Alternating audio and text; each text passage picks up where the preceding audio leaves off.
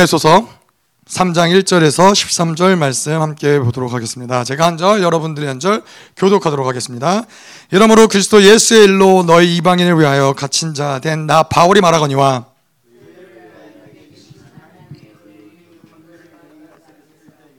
곧 계시로 내게 비밀을 알게 하신 것은 내가 먼저 간단히 기록한 것 같으니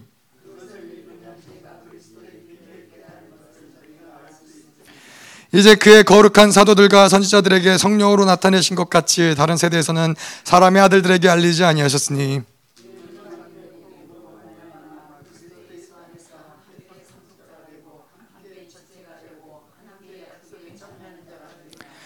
이 복음을 위하여 그의 능력이 역사하시는 대로 내게 주신 하나님의 은혜의 선물을 따라 내가 일꾼이 되었노라.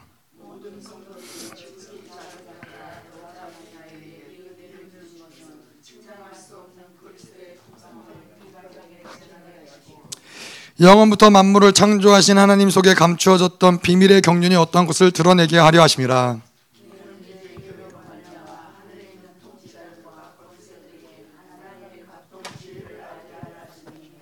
그 영원부터 우리 주 그리스도 예수 안에서 예정하신 뜻대로 하신 것이라.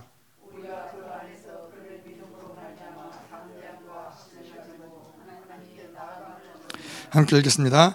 그러므로 너희에게 구하노니 너희를 위한 나의 여러 환란에 대하여 낙심하지 말라. 이는 너희의 영광이니라. 아멘. 네. 자, 저희가 뭐 지난주 까지 또 십자가에서 죽어져야 될 다섯 가지를 보면서 지난주에는 특별히 율법에 대해서 쭉 얘기를 했었죠. 그래서 율법에 대해서 이야기를 쭉 하면서 결국에는 무엇을 이야기하는 거냐?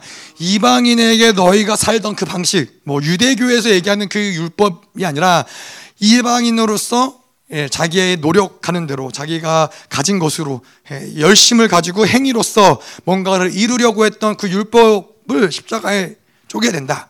근데 본질적으로 그것은 이미 예수 그리스도가 십자가에 죽으심으로써 그것들을 이 그 우리와 이방인과 유대인 사이에 있던 담을 허물었고 하나님과 인간 사이에 있던 담을 허물었고 십자가에서 이미 이 모든 율법들이 다 죽어졌는데 우리가 다시 다시 우리의 힘으로 노력으로 육신으로 살고자 하면은 예, 다시 우리 율법으로 돌아갈 수밖에 없다는 것이죠. 그래서 뭐 지난주에도 말씀을 드렸지만은 율법으로 사는 삶은 계속해서 하나님과 멀어지고 단절되어지고 계속해서 분리되어지는 삶으로 갈 수밖에 없는 거예요. 자, 그래서 지난주에는 근데 이 율법에 대해서 이야기를 했다면은 이번 주 3장에는 뭐 이것도 율법의 어떤 이 선상에서 이야기를 하지만은 결국에는 무엇이냐? 이방인들이 율법으로 살았던 모습을 지난주에는 그렸다면은 오늘 이 3장에서는 사도 바울이 부르심을 받아 사도가 되었는데 은혜로 사도가 되었다. 그래서 은혜로 자기가 은혜로 이방인들의 사도가 되었다라는 것을 이야기하지만은 동시에 그건 우리에게 무엇을 얘기하냐면은 은혜로 살아가는 것은 무엇이냐 예, 이것을 이야기하고 있는 것이에요. 그래서 예, 오늘 뭐 예, 지난주 율법과 오늘 은혜와 뭐 비슷한 맥락의 이 야기들이 나올 수도 있지만은 어, 이 2장과 3장을 여러분들이 이제 같이 쭉 말씀을 놓고 보시면은 아, 이 사도 바울, 은혜로 사는 사도 바울의 어떤 모습들이 어, 면면이 되게 드러난다는 거죠. 아, 은혜로 살았을 때 사도 바울은 음, 이러한 하나님과의 관계가 있고 이러한 하나님의 감격 가운데서 이러한 사역을 하나님께 어, 부르심을 받아 어, 책임을 다하여 사역을 하였구나. 이런 것들을 오늘 말씀을 보면서 볼 수 있는 것이죠. 자, 그래서 이, 이 특별히 목회자에게도 그렇지만은 저희에게 중요한 것은 무엇이냐면은 이 율법으로 살아가는 것, 율법으로 살아가는 것이 그냥 내가 내 열심을 가지고 내 노력을 가지고 살아간다고 하지만은 결국은 이것은 어, 하나님과 상관없는 삶을 살아가게 되는 거예요. 그래서 특별히 목회자 또 이 오늘 부르심에 대해서 이야기를 하고 있는데 목회자가 하나님의 부르심을 받았다. 이것을 어떻게 할 수 있느냐? 철저하게 하나님의 은혜에 은혜에 메인 바되어서 은혜로 살아가지 않고서는 그것은 부르심을 받았다라는 것이 확증하기가 어려운 부분이 있는 거예요. 다시 말해서 뭐 그렇겠죠. 뭐 나도 부르심 모든 목회자들이 모든 교회를 맡겨 주시는 목회자들이 다 하나님의 부르심을 받아서 예, 살아가면 좋을 텐데 그 사역을 감당하고 있으면 좋을 텐데 이제 어떠한 것을 보면은 아 저 사람이 정말 하나님이 부르셨나 이것을 어떻게 우리가 알 수 있느냐 무엇인가 우리가 이야기한 대로 철저히 하나님의 은혜가 아닌 율법을 가지고 사역을 한다거나 율법을 가지고 목회를 한다거나 뭐 율법이라고 이야기하면 그런 거죠. 자기의 계획, 자기의 목표, 자기가 지향하는 어떠한 이 흐름, 자기의 노력, 열심, 뭐 이런 자기만의 어떤 철학 이런 것들이 있다면은 그거는 그거는 다분히 율법으로 목회를 한다는 거예요. 더 나아가서 이야기를 하자면은 어 섬기고 있는 이 목회가 자기의 어떠한 이 생존의 수단이 된다. 예, 아니면 이 목회가 자기의 나라가 된다, 자기의 왕국이 된다. 이런 모든 것들은 다 율법으로 목회를 하고 있다는 거죠. 그거는 부르심을 받은 종인지 확증해 봐야 될 부분인 거예요. 예, 부르심을 받았다라면 하나님이 그렇게 살도록 내버려 두지 않을 거고, 예, 부르심을 받지 않고 뭔가 그런 교회들이 너무나 많아서 이 시대에는 뭔가 이 직업으로 목회를 한다거나 먹고 살기 위해서 목회를 한다거나 뭐 그렇진 않더라도 하나님의 은혜로 인해서 목회를 시작을 하였지만 살다 보니까는 어느새 내 나라가 되고 내 왕국이 되고 내가 지켜야 될 무엇인가 된다. 이게 더 이상 하나님의 교회가 아니고 내 교회가 된다. 그러면은 이거는 율법으로 어, 교회를 목회를 하는 것이죠. 이게 무서운 게 뭐냐면은 사도 바울이 이 갈라디아에서도 그렇고 다른 복음을 전하는 것에 대해서 저주를 퍼붓잖아요. 근데 율법으로 목회를 하게 되면은 그러면은 다른 복음이 나갈 수밖에 없는 거예요. 예. 이 하나님의 복음 1.1획도 틀리지 않는 그 말씀 그대로가 나가야 되는 게 뭐 성경의 말씀 그대로가 아니라 하나님이 원하시는 그 목적대로 그 방향대로 그 부르심대로 하나님이 있고 인도하시고자 하는 그 흐름대로 가야 되는데 무엇인가 자기의 생각 자기의 어떤 이 계획, 자기의 목적이 섞이면은 그것이 틀어지는 거예요. 그러면은 그게 진정한 복음이 아니라 다른 복음이 되는 거죠. 이 다른 복음을 받는 것이 뭐가 문제가 돼요? 그러면은 목회자 한 사람의 실축되는 게 아니라 교회에 맡겨진 모든 영혼들이 다 목사님 얘기한 대로 자기의 눈앞에서 지옥으로 가는 것, 자기를 손가락질하면서 지옥으로 가는 거를 그 목회자는 봐야 된다는 거예요. 그 책임을 교회가 목회자가 져야 된다는 것이죠. 그래서 이 은혜로 부름을 받았다라는 게 이게 참 중요한 얘기인 것이죠. 예. 그래서 뭐 내가 지금 올바른 복음을 전하 뭐, 뭐 간단하게 얘기해서 저도 마찬가지로 하나님의 은혜로 살지 않고 은혜로 목회를 하지 않으면은 아무리 김민호 목사님의 이 말씀을 글자 하나 빼놓지 않고 그대로 전한다 할지라도 그건 율법이 될 수 있는 거예요. 예. 무슨 내용이냐? 뭐 물론 지, 진리 그 자체를 전하는 것도 중요하지만은 어떠한 영적인 흐름 가운데서 내가 이것을 말씀을 전하느냐가 그 영적인 그래서 분명히 목사님은 예를 들어서 제가 그런 적이 있었어요. 이 분명히 목사님의 말씀이 은혜에 대한 말씀이었는데 무엇으로 그 말씀을 전했느냐? 율법으로 말씀을 전할 수가 있다는 거예요. 예, 그러면 그 율법으로 말씀을 전하고 그 율법으로 말씀을 받은 사람들의 특징이 뭐냐면은 뭔가 무겁고 시달리고 뭔가 이 믿음이 올라오기보다는 안 될 것 같고 절망스럽고 이런 흐름들이 나온단 말이에요. 그래서 철저하게 목회자로 부르심을 받은 자들에게는 은혜로 살아가는 것이 중요하다는 것이죠.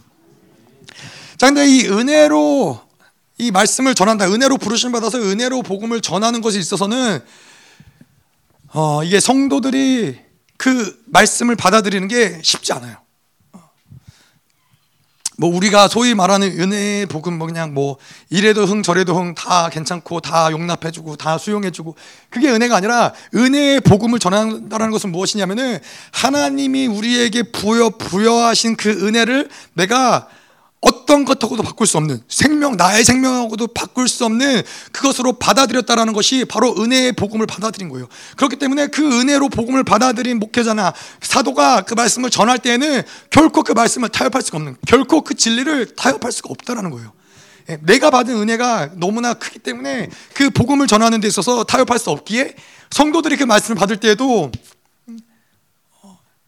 쉽게 쉽게 받아들일 수 없는 거죠. 쉽게 쉽게 받아들이고 이 뭐 말씀 자체가 어렵다라기보다는 그 복음을 가지고 살아가는 데 있어서 어려울 수 있다라는 것이죠.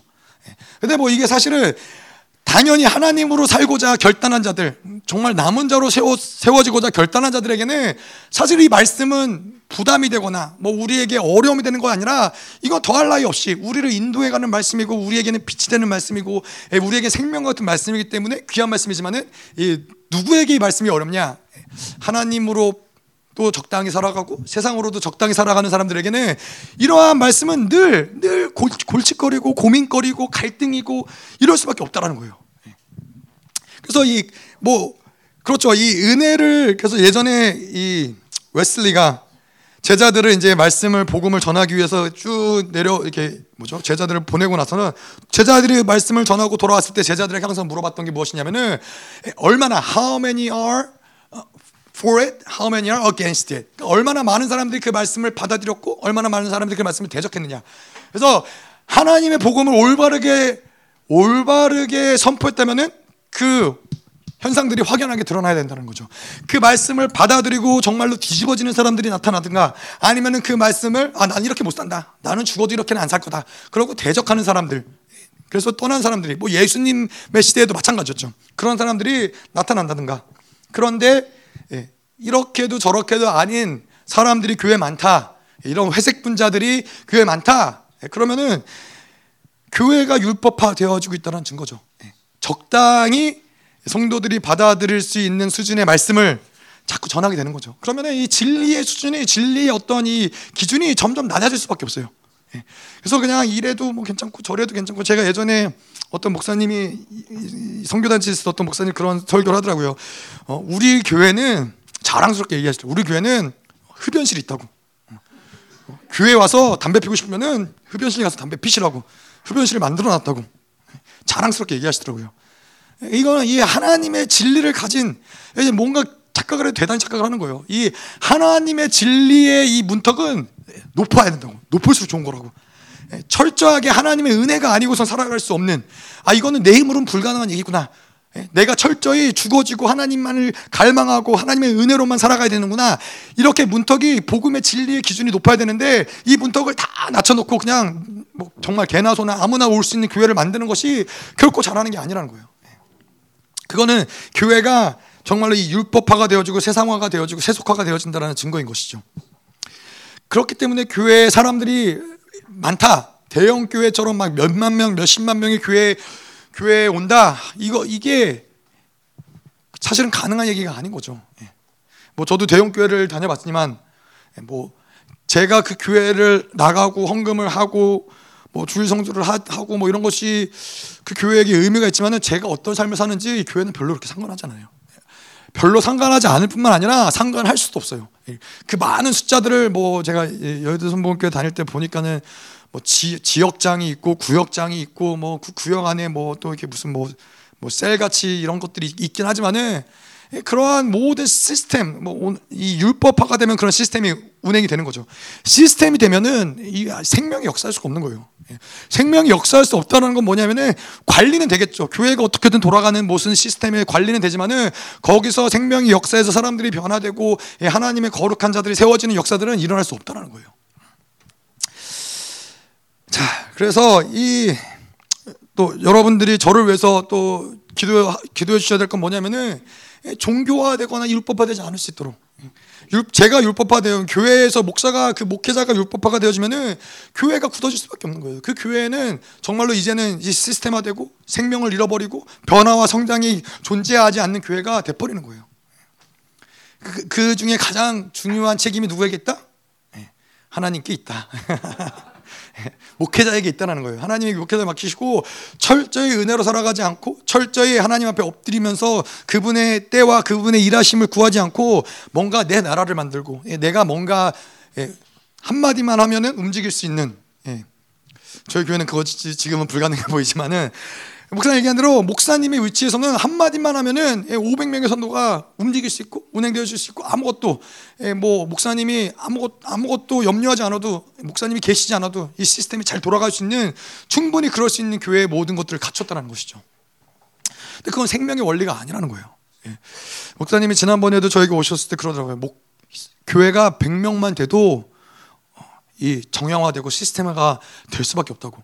그것이 되지 않고서는 교회가 운행된다라는 게 어렵다는 거예요. 그래서 제가 예전에도 뭐 그런 생명사역 목사님들도 그렇고 제가 열방교회 처음 갔을 때도 그렇고 많이 들었던 얘기가 뭐냐면은 아니 이런 시스템들을 조금 이렇게 잘 구축을 하면은 해외 집회를 가서도 그렇고 교회도 그렇고 훨씬 더 뭐 이렇게 문제 없이 잘 돌아갈 텐데 아니 왜 이렇게 뭔가 다 엉성한 것 같고 뭐 열방교회는 진짜 엉성한 것 같거든요. 여러분들도 뭐 경험해 보시고 가보셔서 알겠지만은 예, 뭔가 이 시스템이 있는 게 아니라 그냥 주먹구구식으로 모든 집회도 사역도 뭐 이런 다 주먹구구식으로 그냥 그때그때 이루어지는 거예요. 근데 이 교회 성도가 100명만 넘어도 사실 이거는 가능하지 않다는 얘기예요. 제가 봐도 그래요. 이게 100명만 넘어도 뭔가 이 시스템이 사람들을 관리하고 사람들을 케어하고 이런 것들이 쫙 뭐 이렇게 시스템들이 만들어져야 교회가 운영되는데 열방 교회가 놀란 거는 이제 500명의 성도가 있지만은 예, 그렇지 않다는 거예요. 시스템이 존재하지 않는다는 거예요. 그렇기 때문에 시스템이 존재하지 않는데 어떻게 교회가 운영이 되느냐? 영광스러운 교회가 하나님의 진리 가운데서 이 하나님의 말씀 앞에 일사불란하게 움직일 수 있는 교회가 되니까는 이게 가능하다는 거예요. 시스템이 움직이는 게 아니라 하나님의 말씀이 교회를 움직일 수 있는 흐름들이 되는 거예요. 그래서 목사님이 뭘 하시냐면은 교회가 뭔가 종교화 되어지는 것 같다, 율법화 된다, 시스템화 된다. 그러면 목사님 흩으세요. 뭐 예전에 교회를 흩으신 적도 있지만은 뭔가 성가대가 만들어지고 성가대의 흐름들이 뭔가 굳어진다 그런 성가대를 없애세요. 그러고 뭔가 이 사역자가 교역자가 이, 이 어떤 부서를 맡고 이 부서에서 뭔가 종교화가 되어진다 그러면은 갑자기 어느 순간 뭐 이게 뭐 저 보통 그러잖아요. 1년이 마무리될 때쯤에 부서 이동을 하고 이런 일들 있잖아요. 저희 열방교회는 그런 거 없어요. 그냥 아무 갑자기 너 다음 주부터 뭐 청년부 하지 마. 그러면 안 하는 거예요. 뭐 근데 그거 가지고 뭐 상처를 받고 아파하고 이럴 것도 아니고 그냥 뭐가 이게 하나님의 뭐 그렇다고 해서 무슨 이유를 얘기해 주시는 것도 아니에요. 너 너무 굳어졌어. 아니면 뭐 너가 잘 못해서 이런 얘기도 없어요. 그냥 그냥 바꾸세요. 이런 게 예, 정확하게 하나님의 말씀이 목사님을 통해서 교회를 통치하신다고 믿기 때문에 크게 문제가 되지 않는 거예요. 자, 그래서 하여튼 뭐 이 사도 바울은 은혜를 계속 이야기하면서 이 은혜가 뭐 사도 바울이 은혜로 사역을 하는 것도 그렇지만은 특별히 이방인의 사도로서 부르심을 받은 것이 얼마나 큰 은혜인가. 예, 예, 사도 바울이 이제 그런 고백들을 오늘 말씀을 통해서 쭉 하는 것이죠. 그래서 뭐 3장 1절부터 좀 말씀을 볼게요. 예, 그래서 특별히 은혜의 특징들을 나누는데 1절에 보면은 이러므로 그리스도의 예수의 일로 너희 이방인을 위하여 갇힌 자 된 나 바울이 말하거니와 여기서 바울이 갇혔다라는 것은 에베소 교회에게 에베소 편지를 쓸 때는 옥중에서 옥 가운 감옥에 있으면서 편지를 쓴 것이죠. 그래서 감옥에 갇혔다라고도 알 수 있지만은 또 한편으로는 이 그리스도 안에 갇혔다. 그리스도께 갇혔다. 예, 사도 바울이 그렇게 얘기를 하는 거예요. 그래서 사도 바울이 서신에는 많은 내용들이 이렇게 한 가지 의미가 아니라 여러 가지 의미를 담고 있는 어, 내용들이 많이 있어서 뭐 해석하는데 어려움이 있을 수 있지만 오히려 그것들이 또 하나님의 말씀을 풍성하게 예, 또 풀어낼 수 있는 근간이 되는 것이죠. 이 사도 바울의 그런 거죠. 이 하나님의 일하시 하나님의 계시라는 건 그런 거예요. 사도 바울이 옥중에 갇혔지만은 그냥 이 나는 지금 감옥에 갇혔구나. 이 상황과 환경에 갇혀서 그 한 가지를 바라보는 게 아니라 옥중에 갇힌 것 그 한 가지를 보지만은 그걸 통해서 하나님이 또 새로운 계시를 열어주는 거예요. 아 나는 옥에 갇힌 게 아니라 그리스도 안에 갇힌 거구나. 그렇기 때문에 계시가 계속 더 넓어지고 확장이 되어지고 풍성해질 수밖에 없는 것이죠. 뭐 우리에게도 마찬가지인 거예요.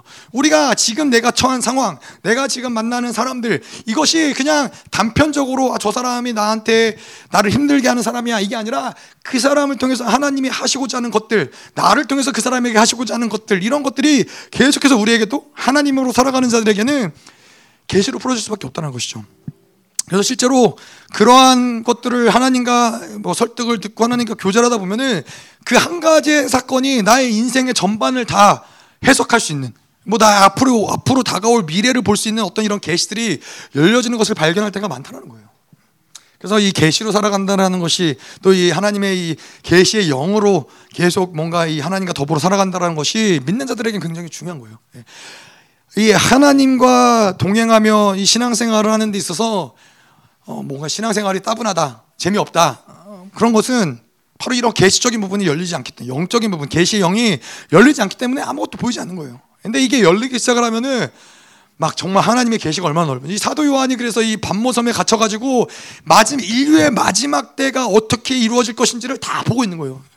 얼마나 재밌게 영화보다 재밌을 거 아니에요. 막 그래서 뭐 저희가 이제 마지막에 이 종말론을 보면 알겠지만은 사도 요한이 그때 보면서 막 그 마지막 때 뭐 헬리콥터가 다니고 뭐 이런 것들을 뭐그 그 당시에 뭔지 모르지만은 다 그 뭐 이런 것들 다 기록하면 로켓가 날아다니고 뭐 이런 것들을 다 보는 거예요. 이, 여러분들 또 사모하시고 이제 어, 김영남 권사님 집에 갔는데 막 계시 영이 열려가지고 과거와 현재와 미래를 막 예, 사역해 주시고 이럴 줄 믿습니다. 예, 아멘. 예, 제가 말고 여러분들이 그렇게 하실 줄 믿습니다. 아멘. 자, 그래서 첫째로 이제 사도 바울이 은혜, 은혜로 부르심을 받았다. 예수께 갇혔다. 이것을 얘기하는 것인데 이 사도 바울이 은혜로 부르심을 받았기 때문에 자기의 어떠한 생각 그래서 이 디모데전서에도 얘기한 저 좋은 군사는 자기의 계획과 생각과 자기의 방법으로 살아가는 자가 아닌 거예요. 사도 바울은 자기를 조, 좋은 군사다라고 이야기를 하면서 자기의 어떠함에 얽매이지 않는다. 마찬가지로 그리스도에게 갇혔다. 같은 맥락에서 이야기를 하는 것이죠. 자, 그런데 예수께 갇혔기 때문에 이방인의 어, 사도로 부르심을 받았다. 1절에 보면은 그리스도 예수의 일로 너희 이방인을 위하여 갇힌 자 된 나 바울은 예, 사도 바울은 이방인을 위하여서 사도로 부르심을 받았고 본인이 원하든 원치 않든 그것이 그곳에 그리스도와 예수 안에 갇혀 있다는 거예요. 그래서 이 이방인의 사역을 감당할 수밖에 없다는 것이죠. 자, 그런데 우리가 지난주에도 잠깐 이야기를 했지만은 이방인의 사도로 부르심을 받았다라는 것은 결코 뭔가 자랑할 만한 거리는 아닌 거예요. 특별히 이 당시에는. 뭐 저희에게는 한없이 감사한 일이지만은 이 당시에는 특별히 이 사도 바울의 배경을 생각을 해볼 때는 이것이 뭔가 자랑할 만한 일이 아닌 예, 뭐그 당시에 지옥의 땔감으로 여겼던 이방인들과 함께 뒹굴러야 되고 뭐 그들과 함께 지내야 되고 뭐 또한 그들이 그냥 뭔가 환대하는 것이 아니라 핍박을 받으면서 이렇게 이방인의 사도로 부르심을 받았다는 것이 결코 영광스러운 직분이 아니라 오히려 사도 바울에게는 수치스러운 일인 것이죠.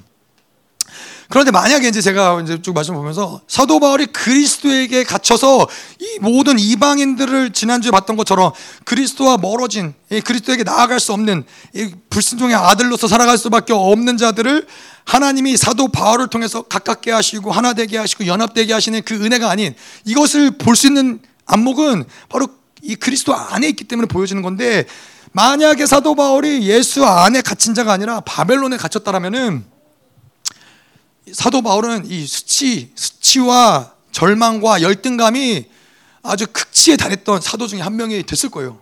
왜냐하면은 아까도 이야기한 대로 유대인이 아닌 이방인을 위한 사도였어요. 이, 이 당시에 많은 사도들, 많은 제자들이 있었지만은 이방인을 위해서 사역을 했던 사도는 사도 바울이 처음이었던 거예요. 다 복음은 먼저 유대인에게, 유대인에게 복음이 전해지고 유대인을 통해서 초대교회가 세워지고 유대인을 중심적으로 사역을 했는데 사도 바울이 이제 이방인을 향해서 이 사도로서 했는데 뭐 그렇잖아요. 하나님의 부르심이 그래서 이방인을 이방 세계를 향해서 나아가서 복음을 전할 수 있지만은 만약에 내가 이제 바벨론에 갇혀 있는 사람이라면은 그런 생각이 들겠죠. 음.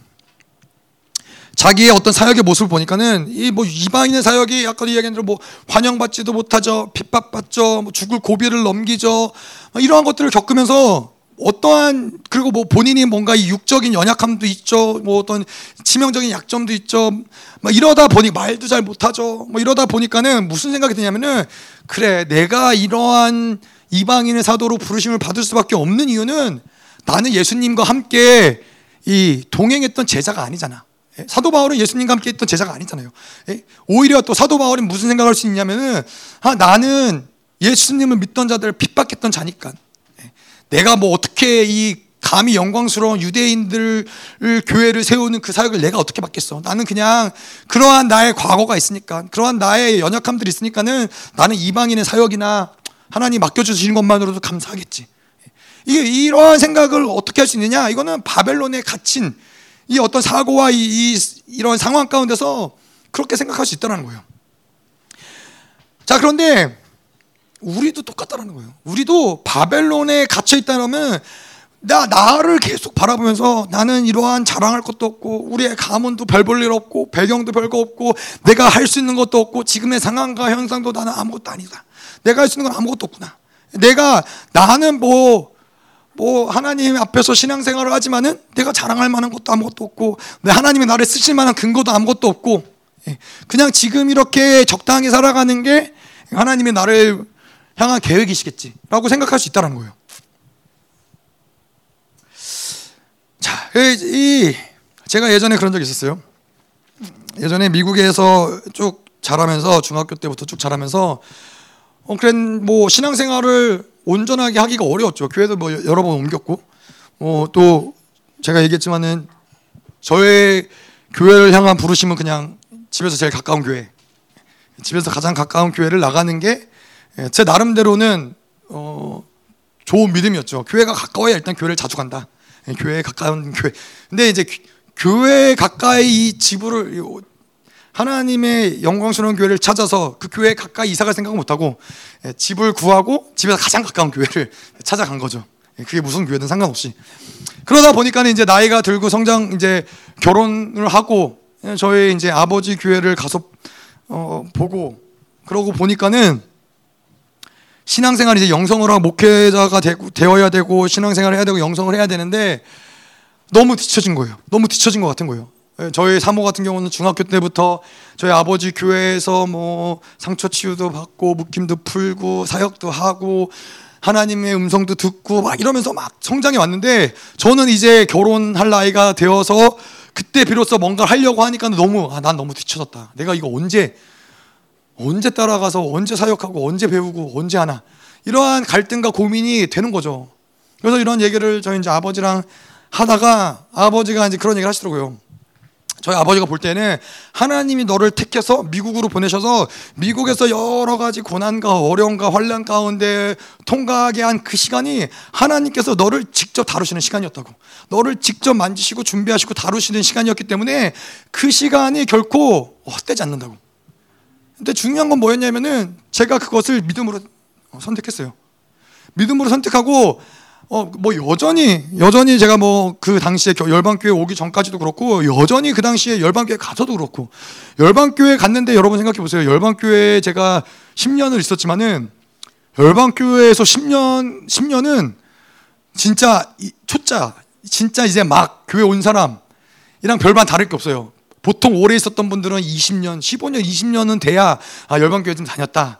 할 수 있는 거고 10년이면은 진짜 막 이렇게 새신자 거의 새신자 수준인 거예요.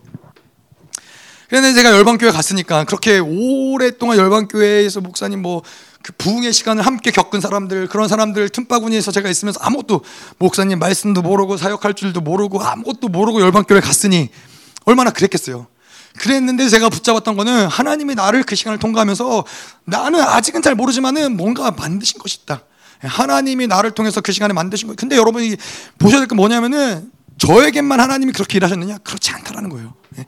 여러분들에게 모든 삶 가운데서 하나님이 그 시간들을 그것이 내가 넘어지는 시간이 제가 뭐 그 뭐 미국에 있는 시간에 거룩하고 뭐 흠이 없게 지내서 그렇게 된 게 아니라 여전히 저는 아무것도 몰랐기 때문에 죄를 짓고 세상에서 세상에 빠지고 그랬지만은 이 모든 것을 다 뒤집어 놓을 수 있었던 믿음은 뭐냐? 하나님이 그 시간마저도 하나님이 통치하셨고 다스리셨고 하나님이 그 시간마저도 헛되이 헛되이 하나님이 생각하지 않으신다. 그 믿음을 취하니까는 그 모든 것들이 모든 시간들이 결국에는 저로 하여금 예, 성장할 수 있는 근간이 되는 시간들로 하나님 만드셨다는 거예요. 그래서 중요한 거는 우리가 뭐 어떤 시간을 보냈느냐, 어떤 악들을 보냈느냐, 그렇게 따지면 사도 바울도 마찬가지인 거예요. 사도 바울도 여전히 본인의 연약함, 시달림, 이런 것들을 붙잡을 수 있는 근거들이 있다라는 거예요. 제가 이야기한 대로 다른 12명의 제자들은 다 예수님과 동행하고 예수님의 일하심을 보고 예수님과 함께 해서 그들을 사도라고 부르는 거예요. 근데 사도 바울은 본인을, 본인이 사도이긴 하지만은 예수님, 이 현현하는 예수님, 예수님 이 땅 가운데 계실 때 예수님과 함께 하진 않았어요.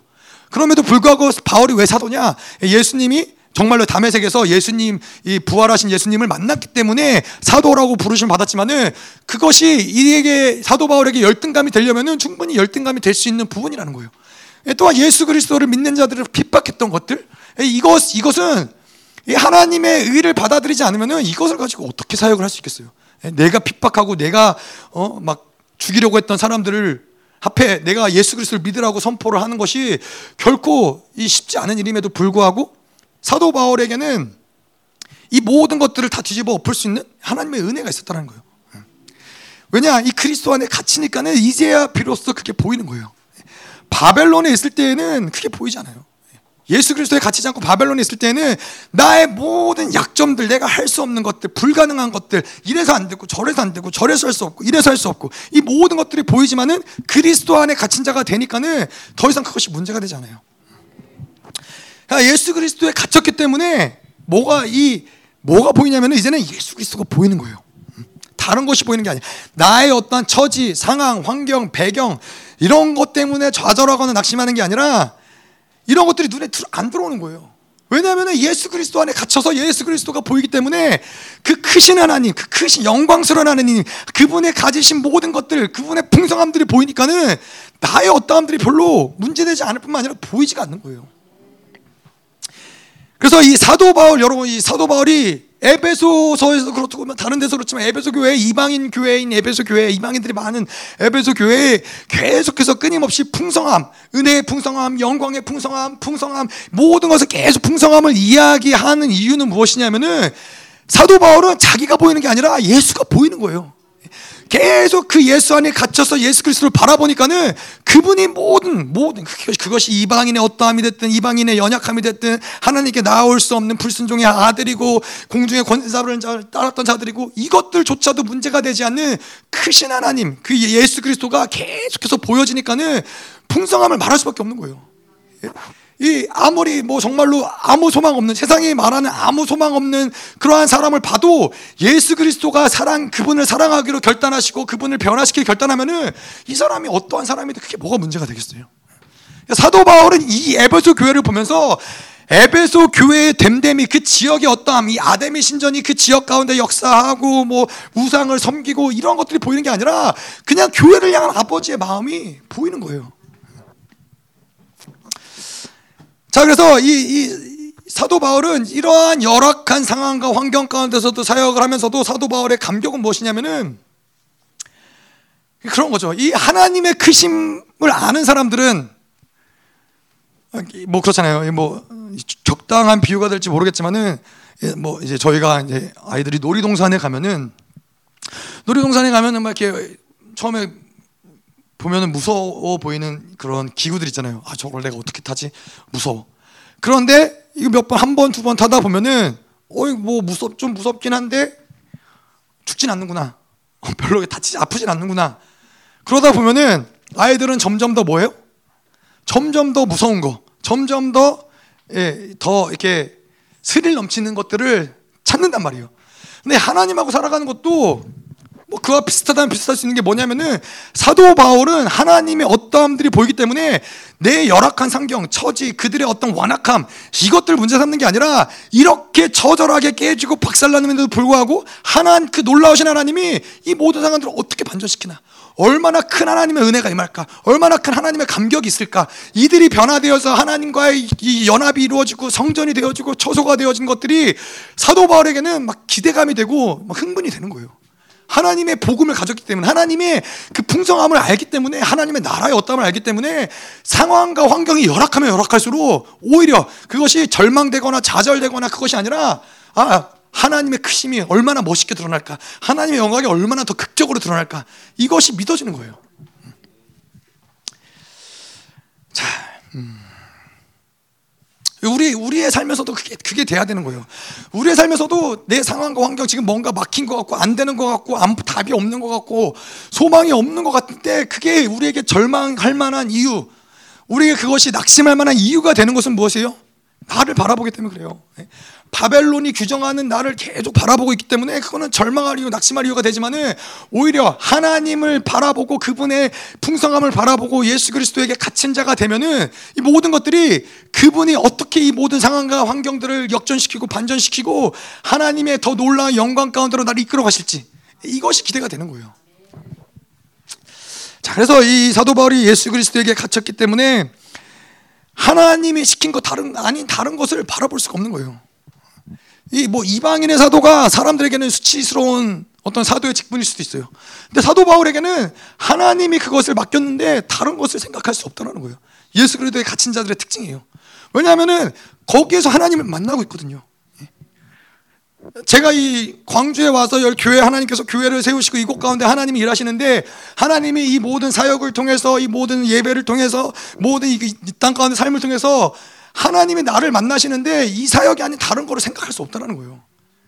다른 곳에 가면 하나님이 일하심이 나타나지 않을 텐데 하나님이 부르신 곳이 이곳일 텐데 사도 바울도 마찬가지인 거예요. 사도 바울은 이방의 사도로서 하나님이 부르셨기 때문에 그 뭐 더 좋은 자리가 있고 더 영화로운 자리가 더 명예로운 자리가 있고 그게 별로 의미가 없는 거예요.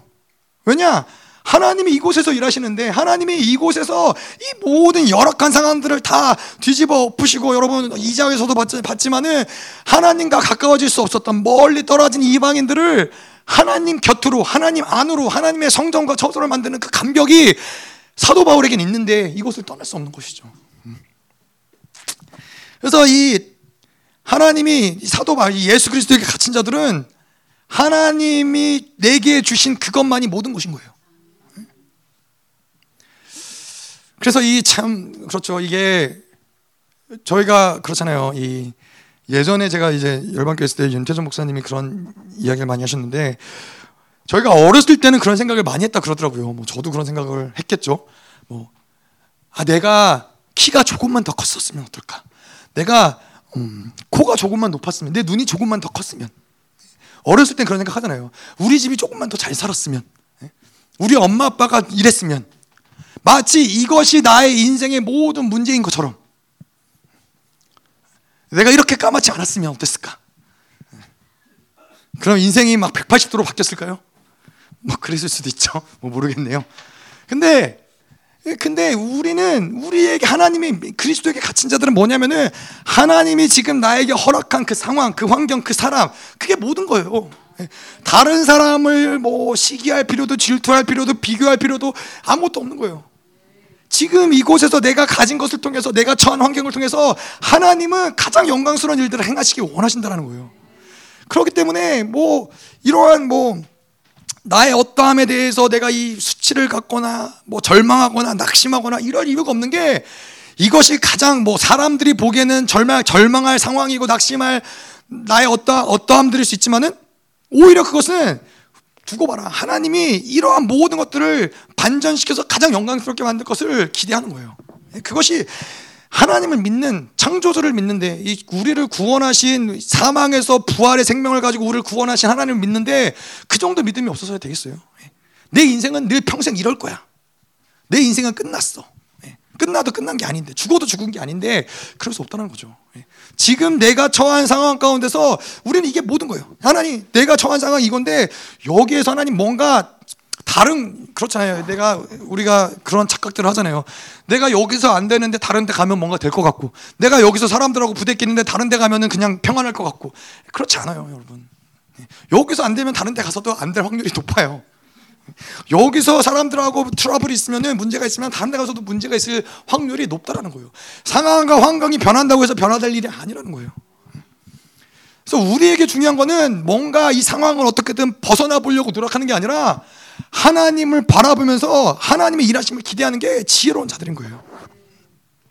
그래서 이 목사님 들어잖아요. 영성 우리가 있어서도 그렇지만 영성을 하는 거에 있어서 이것저것 여러 가지 이것도 해보고 저것도 해보고 이것이 좋으니까는 이것도 가져오고 저것도 가져오고 그렇게 해서 영성을 할 수 없다는 거예요. 영성도 마찬가지 모든 게 마찬가지지만은 한 가지만을 파는 거예요. 하나님이 우리에게 이 열방교회 생명사역의 진리를 주셨다. 이것이 진리로 믿음 우리가 선택을 했다면은 그것을 가지고 뭔가 결단을 보는 거예요. 결판을 보는 거예요. 그래서 이 사도 바울은 예수께 갇혔기 때문에 결코 자기 스스로의 어떠한 것을 찾아서 헤매지 않는다는 거예요. 이러한 시간 낭비를 하지 않는다는 거예요. 근데 이 많은 제가 보면은 많은 사람들이 또 많은 목회자들이 이러한 이 이러한 어리석음 가운데서 많은 이 세월을 낭비하는 것들을 봐요. 이곳에 하나님이 나를 부르셨다는 그 믿음을 가지고 어떻게든 이것들을 하나님의 일하심들을 드러내고 하나님의 영광을 드러내야 되는데 어, 조금 해보고 안 되면 아, 여기가 아닌가 보다.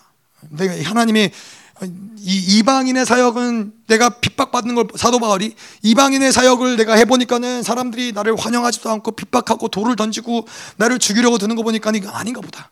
사도 바울이 만약에 그렇게 했으면은 지금 이 온 세계 가운데 교회들이 세워지지 못했을 거예요. 하나님의 나라가 이 땅 가운데서 전파되지 못했을 거예요. 근데 사도 바울에게는 그리스도 안에 갇혀 있으니까는 사실 그 어떤 것도 문제가 되지 않는 거예요. 예. 자, 이 그래서 이 사도 바울이 고백한 대로 사도 바울 하나님 그리스도에게 갇힌 자들은 표대를 향해서 멈추지 않고 계속 달려가는 거예요. 표대를 향해서 달려간다는 게 무엇이냐? 산 정상을 향해서 계속 달려가는 거예요. 여러분 그렇잖아요. 우리가 이 등산을 등산을 해보면은 그렇잖아요. 이게 올라가 올라가서 올라갈 때 이렇게 너무 힘들고 지치고 아 도대체 언제 정상인가 그래서 내려오는 사람들한테 물어보면은 예, 뭐 다 왔다고 뭐 이제 여기만 여기만 돌면 정상이라고 근데 가도 가도 정상은 안 나오고 끝은 안 나오고 아무리 가도 그런데 그렇다고 해서 내려갈 수는 없잖아요 아무리 그 정상이 보이지 않는 것 같고 아무리 멀어도 그래도 그 길을 가다 보면은 언젠가 분명 정상 온다는 거예요 근데 어떤 사람들은 그런 얘기도 하더라고요 아니 어차피 내려올 거 뭐하러 올라가냐고 그러나 우리는 어차피 내려올 게 아닌 거예요. 우리는 산 정상에서 또 다른 정상을 향해 나아가는 자들인 것이지. 그래서 우리는 이 표대를 향해서 그리스도에게 갇힌 자들은 다른 게 없어요. 그냥 계속해서 이곳을 향해 나아가는 거예요. 이 목사님이 지난번에 이 천안 든든한 교회에서 어, 말씀을 전하시면서 그런 얘기했어요. 목회자가 계속해서 자기를 하나님 앞에서 비춰보면서 어떻게 하면 더 거룩해질 것인가? 나의 어떤 연약함들을 가지고 계속 거룩을 향한 싸움을 싸우지 않는다면 그건 목회자로서 부르심이 없는 거라고. 이런 일이 하기 싫으면은 이런 어떤 거룩을 만들어가는 과정을 하기 싫으면은 그거는 목회자로서 부르심이 없는 거라고. 우리도 마찬가지예요. 뭐 목회자뿐만 아니라 성도 하나님의 부르심을 받은 자들도 마찬가지인 거예요. 하나님 앞에 살아가면서 계속 자기의 악함을 벗어버리고 던져버리고 계속 하나님의 거룩함에 대한 열정을 가지고서는 하나님과 더 가까이 나아가고자 하는 이, 이 갈망함이 없이는 사실은 하나님과 살아갈 수가 없는 거예요. 이, 이 하나님 그, 이 신앙생활을 한다라는 것 자체가 종교생활밖에 안 되는 거예요. 이 그렇잖아요. 우리가 거룩의 열정을 가지고 계속 회개하고 엎드리면서 나의 악들을 한 가지씩 처리해 나가면서 하나님이 그 하나님과 만나고 더 깊은 교제 가운데로 나아가고 이것이 우리에게 기쁨인 것이지 다른 어떤 게 기쁨이 아닌 거잖아요. 예? 이 방향성이 정해지면은 사실은 우리의 인생은 굉장히 단순하고 편한 거예요. 그냥 우리는 어떻게 하면 하나님과 더 가까워질 수 있는지, 어떻게 하면 하나님에게 더 하나님과 더 깊은 교제로 나아갈 수 있고, 하나님을 닮아갈 수 있고, 더 거룩해질 수 있고, 이것만 하면은 그냥 나머지의 모든 우리 인생의 수단들, 그게 뭐 직장을 다니는 게 됐든, 뭐 어떤 뭐 사람을 만나는 게 됐든, 이 모든 것들은 결국에는 우리로 하여금 더 거룩하게 만들게 만드는 방, 방편일 뿐이지, 이것 자체, 사람을 만나는 것 자체, 직장을 다니는 것 자체, 이것이 목적이 아니라는 거예요. 그러니까는 문제가 뭐가 문제가 되겠어요? 내가 직장이 있으면 문제가 되겠어요? 없으면 문제가 되겠어요? 내가 여기에 있든 저기에 있든 뭐가 문제가 되겠어요? 어쨌건 내가 어디에 있든 간에 나의 방향성, 나의 목표는 하나님 앞에서 계속 나를 더 그분을 닮은 형상으로 만들어 가는 거기 때문에 어디에 있는 것도 문제가 안 되고 무엇을 가졌는지도 문제가 안 되는 거예요. 예. 그분을 알아가는 것 자체가 기쁨인 건데, 감격인 건데.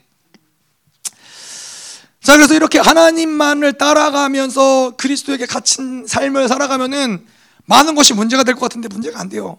그분만 바라보고 그분만 붙잡으면 나머지 모든 것들은 다 따라오게 됐어요. 정말로 하나님하고 살아가는 게 여러분 쉽습니다. 제가 봐도 그런 것 같아요.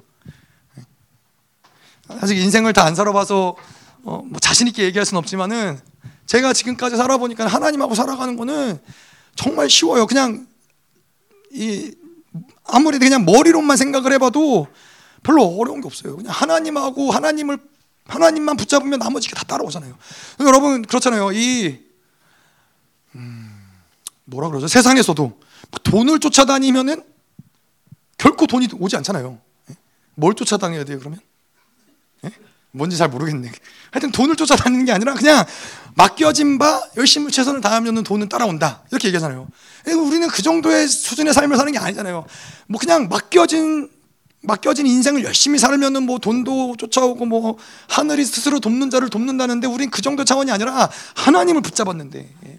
하나님의 모든 풍성함, 하나님의 모든 영광스러움이 우리 인생 가운데 펼쳐지지 않으면 이상한 거죠. 예, 사도 바울이 왜 이렇게 풍성함을 이야기했겠어요? 사도 바울은 그 풍성함을 보는 거예요. 풍성함 가운데서 그 하나님이 모든 그 풍성하신 하나님, 그 복되신 하나님, 우리에게 복을 못 주셔도 안달이신 그분을 계속 보는 거예요. 교회는 뭐예요? 그 복의 복의 이 뭐라 그러죠? 절정. 예. 교회는 이 복의 절정인 거예요. 교회는 풍성함의 절정인 거예요. 교회가 어떤 뭐 사이즈가 무엇이든 어디 무엇이 무엇이든 하나님의 일단 마음은 교회에게 어떤 것도 아낌없이 부어주시고자 하는 게 하나님의 마음인 것이고 사도 바울은 그걸 보는 거예요. 야, 교회란 이렇게 영광스러운 것이구나. 하나님이 교회에게는 아무, 아무것도 어떠한 것도 아끼지 않는구나. 자, 그래서 저희가 두 번째로 예수에게 갇혔기 때문에 예, 사도 바울이 뭐, 무엇이라고 고백을 하냐면은 7절을 좀 볼게요. 7절이 좀 전체적인 이 2절, 3절, 4절까지의 내용들을 좀 함축하기 때문에 7절을 먼저 보면은 이 복음을 위하여 그의 능력이 역사하시는 대로 내게 주신 하나님의 은혜의 선물을 따라 내가 일꾼이 되었노라. 예. 예수께 갇힌 자들, 은혜로 살아가는 자들의 특징은 뭐예요? 자기가 가진 걸로 살지 않는다는 거예요. 자기가 할 수 있는 걸로 살아가는 자들이 아니라는 거예요. 그래서 이 7절에 보면은 사도 바울이 복음을 위해서 뭐라 그래요? 사도 바울은 사실 자랑할 게 많은 사람이에요. 배운 것도 많은 사람이고 아는 것도 많은 사람이고 할 줄 아는 것도 많은 사람이고 뭐 로마의 시민권도 가진 사람이지만은 사도 바울이 복음을 위해서 뭐라 그래요?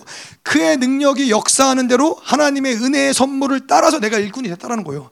자기의 것을 가지고 자기의 자질을 가지고 자기가 할 수 있는 것을 가지고 하는 게 아니라 철저하게 하나님이 부여 주시는 것들, 하나님이 부 하나님이 주시는 것들을 통해서 이 일꾼이 되었다라는 거예요.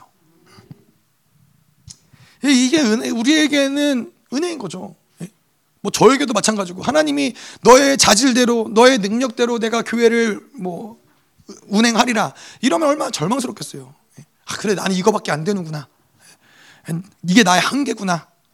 이게 얼마나 절망스럽겠어요. 근데 우리는 이것에 나의 어떠함에 갇히는 자들이 아니라 예, 하나님이 교회이기 때문에 모든 것을 허락 아무것도 제한 없이 교회 능력도 지혜도 사랑도 하나님 어떤 것도 제한 없이 하나님이 부어 주시기 때문에 이것이 우리에게 소망인 거예요. 예, 교회된 우리에게 소망은 무엇이냐? 예, 하나님이 교회에게 그것을 주시기로 작정하셨다. 예정하셨다. 하나님이 우리에게 어떤 것도 제한 없이 주시기로 하나님이 약속하셨기 때문에 우리에게는 문제될 게 아무것도 없는 거예요. 그래서 우리가 이제 김영남 권사님 때 가면은 어떤 것도 제한 없이 예? 여러분들 사역하실 수 있는 거죠. 예? 제한 없이 지혜의 제한, 뭐 지식의 한계, 뭐 능력의 한계 없이 하나님이 부어주시는 대로 예? 은혜의 선물을 따라 내가 일꾼이 되었노라 하면서 사역을 하시면 되는 거예요.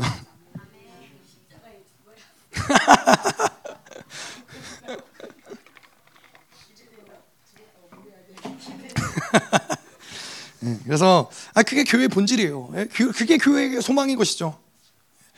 근데 이 여러분 종교화되면 무서운 게 뭐냐면은 천주교는 이 뭐 그런 교회 감 감리교는 아니고 뭐 어떤 성공회가 어떤 교회들도 교단들도 그런데 교회들은 천주교는 성당들 있잖아요. 성당들이 있는데 이게 종교화되고 율법화되고 시스템화되다 보니까 어떻게 만드냐면은 그 성당을 담당하는 주교, 뭐 신부가 누군지 별로 상관없어요. 그냥 그래서 누가 오더라도 아무 문제 없게끔 시스템을 만들어 놔요. 그냥 시스템이 교회를 운영하는 거예요. 시스템이 그 성당을 운영을 하는 거예요. 그래서 뭐 신부가 누가 됐든 상관없어요. 누구를 어디든 보내든 큰 문제를 일으키지 않으면은 그냥 보내는 거예요. 시스템이 교회를 돌리기 때문에. 성당을 돌리기 때문에. 근데 우리는 그렇지 않죠. 우리는 뭐 어떠한 면에서는 비슷할 수 있지만은 나의 어떠한 뭐 목사의 어떠한 어떤 자질로 돌아가는 건 아니지만은 그 목사가 얼마나 은혜로 살아가느냐, 예, 그 교회 성도들이 얼마나 철저하게 하나님이 주시는 것들로 살아가느냐 이것이 관건인 것이지 시스템과 어떠한 이 우리가 가진 이 종교 율법 이것들이 만들어가는 게 아니라는 것이죠. 자, 그래서 이 사도 바울도 그렇고 이 성경에 나오는 많은 사람들이 그렇지만은 예수에게 갇혔기 때문에 자신이 가진 것이 아니라 예, 하나님의 것으로 일하는 것들의 특징들이 드러난다는 거예요. 그래서 목사님들 얘기하는 교회는 교회가 가진 어떤 그 수준에서 일하지 않는다는 거예요. 교회가 우리가 천만 원이 있으니까 천만 원 어치의 사역을 해보자 이러지 않는다는 거예요.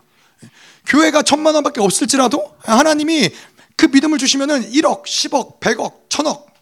그래서 목사님 믿으면 천억이에요. 천억도 이제 시작일 뿐이에요. 상상할 수 없는 분봉왕이니까 예, 분봉왕인데 뭐 무엇이 문제가 되겠어요? 천억을 구한 이 은혜의 선물을 따라 일한다는 것은 그런 거예요. 예. 그래서 저희 교회도 뭐 아무것도 없어요. 가진 것도 없고 아무것도 없지만은 우리도 우리가 가진 것으로 사역을 하려고 그러면은 점점 점점 점점 좁아져서 아무것도 할 수 없는 존재가 된다는 거예요. 예. 뭐 교회만 그러느냐? 하나님을 믿는 성도들은 그렇게 살면 안 된다는 거예요. 성도들이 무기력할 수는 없다라는 거예요. 하나님과 살아가는 창조주랑 살아가는데 어떻게 무기력할 수 있겠어요? 그분이 오늘도 내가 너를 위해서 무엇을 해줄까? 내가 어떠한 것도 제한 없이 너에게 부어주겠다. 복되신 하나님이 하나님의 자녀들에게 통치권을 부여하시고 모든 것을 통치할 수 있는 능력과 권세를 주시는데 성도들이 왜 무기력하겠어요? 자기가 가진 것으로 살아가려고 그러니까 그렇죠. 네. 자, 그래서 이 교회라는 것은 그래서 이 제가 기도하고 있는 것 중에 하나가 그래요. 그래서 하나님한테 하나님 우리가 집회를 위해서 1억을 헌금할 수 있도록 도와달라고. 예. 뭐 어디를 봐도 1억은 나올 제 1억이라는 1억이라는 액수는 우리가 만들 수 있는 건 아니에요. 하지만은 하나님이 계속 1억을 말씀을 하세요. 1억을 집회를 위해서 하나님 우리가 뭐 그게 뭐 어떤 집회인지 모르겠어. 뭐 10월 달 집회일 수도 있고 아니면은 뭐 11월 달 말레이시아 집회일 수도 있고 뭐 모르겠어요. 아니면 나중에 광주에서 집회할 때가 있을 수 있지만은 하나님 우리가 1억을 헌금할 수 있는 믿음을 달라고. 뭐 우리가 구하는 건 돈을 구하는 게 아니라 믿음을 달라고. 여러분 우리가 천만 원을 구했는데 하나님이 천만 원을 주셨잖아요. 뭐 그게 뭐가 계산돼서 나오는 어떤 그런 게 아니라 천만 원을 구했는데 천만 원을 주셨는데 이거보다 믿음을 더 좁힐 수는 없잖아요. 지난번에 천만 원 주셨는데 아, 이번에는 오백만 원만 어떻게 헌금할 수 있도록 하나니 그럴 수 없다라는 거예요. 예? 우리의 중요한 거는 얼마를 헌금하냐가 중요한 게 아니라 우리의 믿음의 스케일이 넓어지는 게 중요한 거예요. 하나님 이 시간에 뭐 우리가 우리가 할 수 있는 거 아니지만 하나님 우리는 하나님의 일하심 은혜의 선물을 따라서 일하실 것을 기대합니다. 예? 우리가 그래서 뭐 1억을 헌금하고 여러분 기대하세요. 1억을 헌금하게 되면 그 다음에 10억이 될지 100억이 될지 모르는 거예요. 하나님의 은혜의 스케일. 근데 하나님의 일하시는 방법은 뭐 우리가 가진 것이 아니니까는 뭐 그게 하나님의 사람을 보내실 수도 있고 뭐 하나님이 어떻게 일하실지 우리는 상상할 수 없지만은 그거를 통해서 우리가 확증해야 될 거는 계속 교회로서 우리가 확증해야 될 거는 아, 내가 가진 거로 만드는 게 아니구나. 내가 가진 것으로 살아가는 게 아니구나. 그분의 그분은 제한이 없으시구나. 내가 믿음의 제한만 없으면 하나님은 뭐든지 만드시구나. 이러한 믿음을 갖는 것이 우리에겐 중요하다는 거예요. 이것이 교회적으로도 제가 여러분들에게도 선포하고 교회적으로도 선포하고 이것들을 기도하지만은 여러분 개개인적으로도 계속 이 믿음의 스케일을 넓혀가야 돼요. 그게 어떤 영역이든 간에 계속 아 내가 이만큼 할 수 있어. 내가 할 수 있는 건 요 정도야. 사람들과의 관계성 관계 가운데서도 내가 내가 이 사람에게 해줄 수 있는 거, 내가 섬길 수 있는 거, 내가 줄 수 있는 영향력은 여기까지야. 자꾸 내가 할 수 있는 것에 제한을 두면 안 되는 거예요. 하나님이 하시기 원하시는 것이 무엇이냐? 그것이 결정되면은 그것을 어떻게 하나님이 일하시느냐는 우리는 그냥 지켜보면 돼요.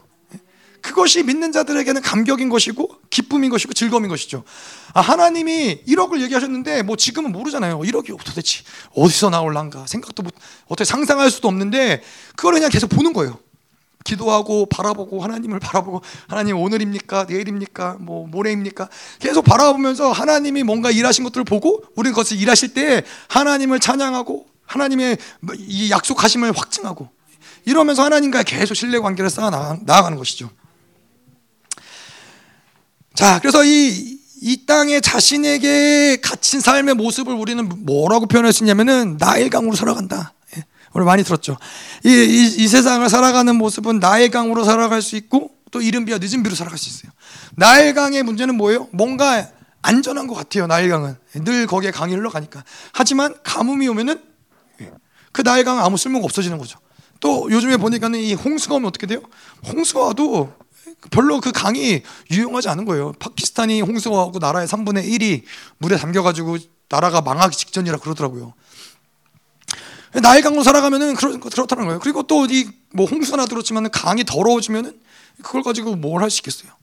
근데 우리는 하나님을 믿는 자들은 은혜로 살아가는 자들은 나의 강으로 살아가는 자들이 아니라 이른 비와 늦은 비로 네. 이른 비와 늦은 비로 살아가는 데 있어서 핵심은 뭐예요? 네. 하나님이 중요하다는 거예요. 이스라엘 하나님이 가나안 땅으로 보내시면서 왜 그곳이 복된 땅이냐? 뭐 그곳에 뭐 나일강처럼 뭐 여러분 요단강 안 가보셨죠? 요단강이 뭔가 대단한 강이 아니에요. 정말 뭐 우리나라 개천보다도 졸졸 흐르는 데도 있어요. 진짜로. 그러한 강인데 그러한 강을 가지고 뭐 이 사람들이 농사를 짓고 뭐 열매를 그런 것을 기대하기 어려워요. 근데 하나님 왜 그 땅에 이스라엘 백성들을 보내셨느냐? 이스라엘아 너희들은 이 땅에 어떠한 것으로 살아가는 자들이 아니라 나로 인해서 살아가는 자들이라는 것을 하나님은 가나안 땅 약속의 땅에 들어가서도 계속 확증하기 원하셨다는 거예요. 예. 그래서 뭐 가뭄이 있고 비가 안 오고 열매가 맺지 않아도 하나님이 다음 날 비를 내리시면은 이스라엘은 사는 거예요.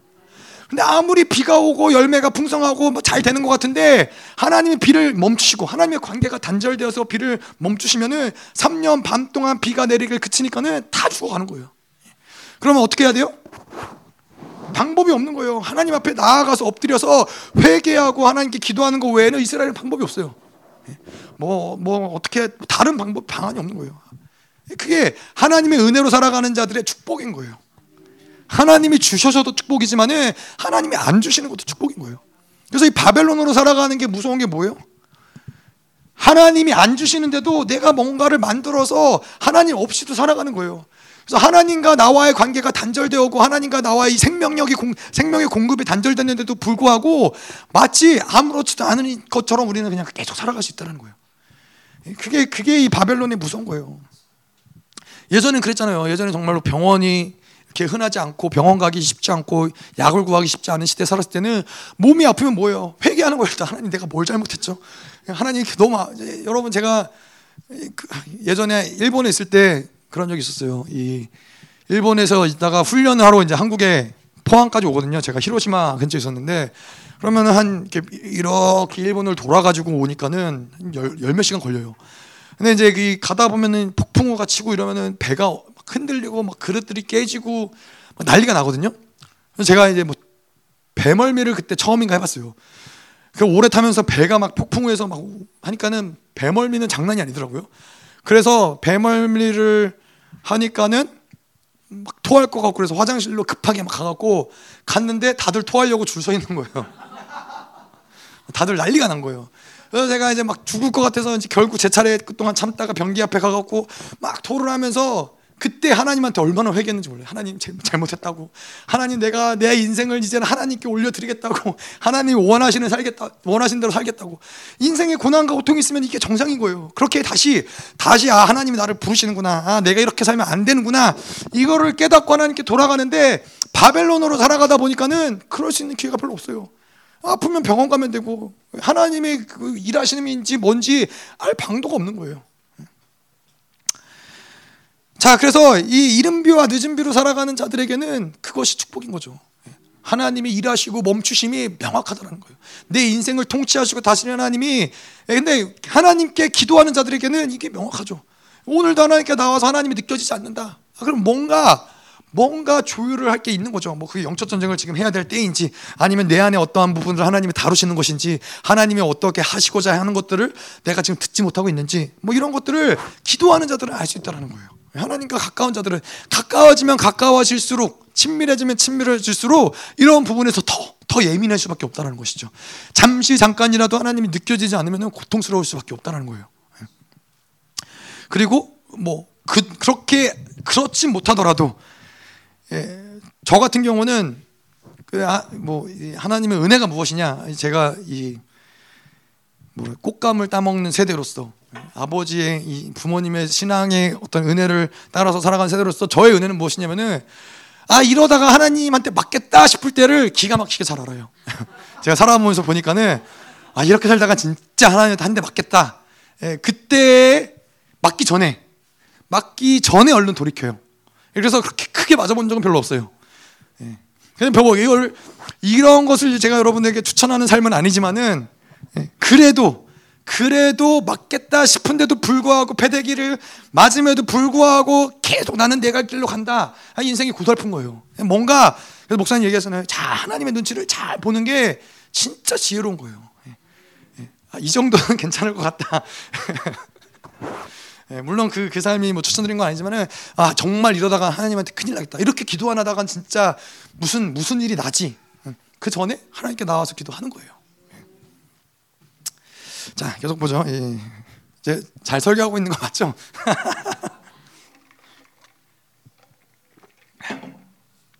자, 그래서 3장 2절에 보면은 너희를 위하여 내게 주신 하나님의 그 은혜의 경륜을 너희가 들었을 터이라. 저희 뭐 우리가 1장에서도 때찬 경륜 하나님의 일하심, 뭐 은혜의 일하심, 은혜 계획을 따라서 하나님의 일하심을 얘기했는데 하나님의 은혜로 살아가는 자들에게는 자기 계획, 예, 자기의 어떠한 이 시간표 이런 이때는 이렇게 해야 되는 어떤 이런 행, 행동 지침 이런 게 없다라는 거예요. 사도 바울은 그것에 따라서 움직이지 않았다는 거예요. 자기의 계획에 따라서 자기의 어떠한 유익에 따라서 움직이지 않았다는 거예요. 자, 그런데 이제 제뭐 여기에서도 뭐 이건 때에 찬 경륜, 어떤 시간의 경륜을 이야기하는 건 아니지만은 하나님의 일하심은 항상 때를 따라서 운행을 하세요.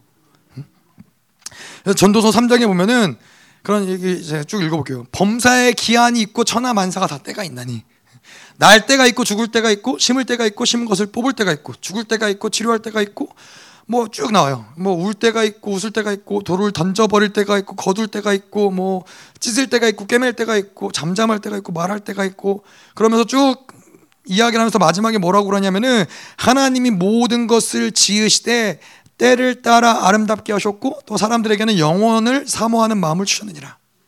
그래서 이 때를 놓치지 않는 것, 하나님의 때를 잘 분별하고 그 때를 놓치지 않는 것이 인생의 어떤 승리의 비결이라는 거예요. 지혜로운 인생이라는 거예요.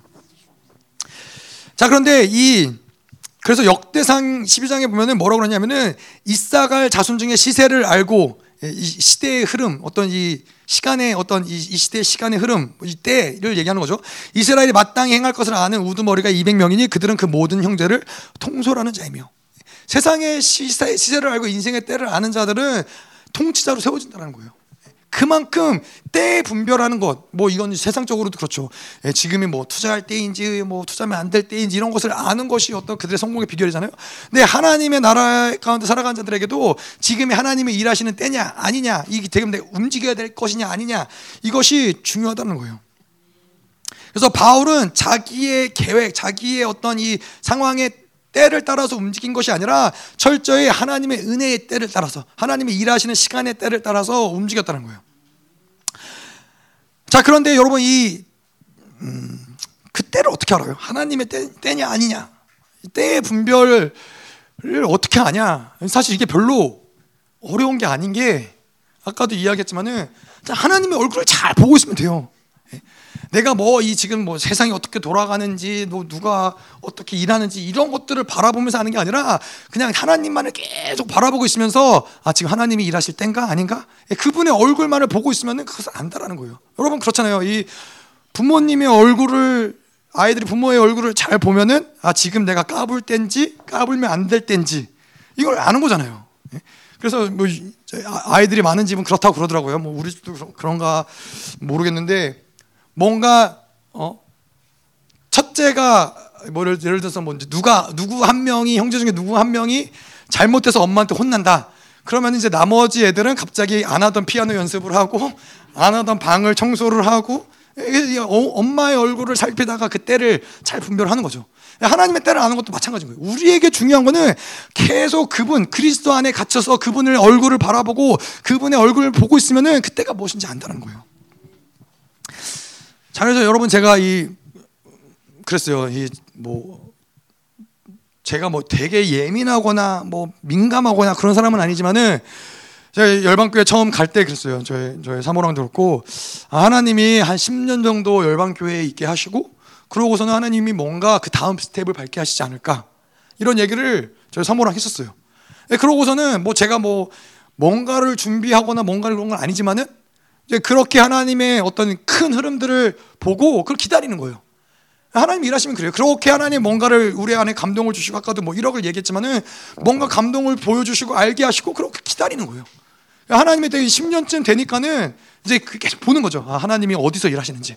그래서 하나님이 아프리카로 보내시니까 아프리카도 가보고, 하나님 또 광주로 부르니까 광주로 오고, 이렇게 그냥 그분의 얼굴을 바라보고 그분의 어떤 흐름들 가운데 있으면은 그게 보이는 거예요. 아, 내가 지금 하나님 여기서 일하시는구나. 그럼 거길 가면 되는 거예요.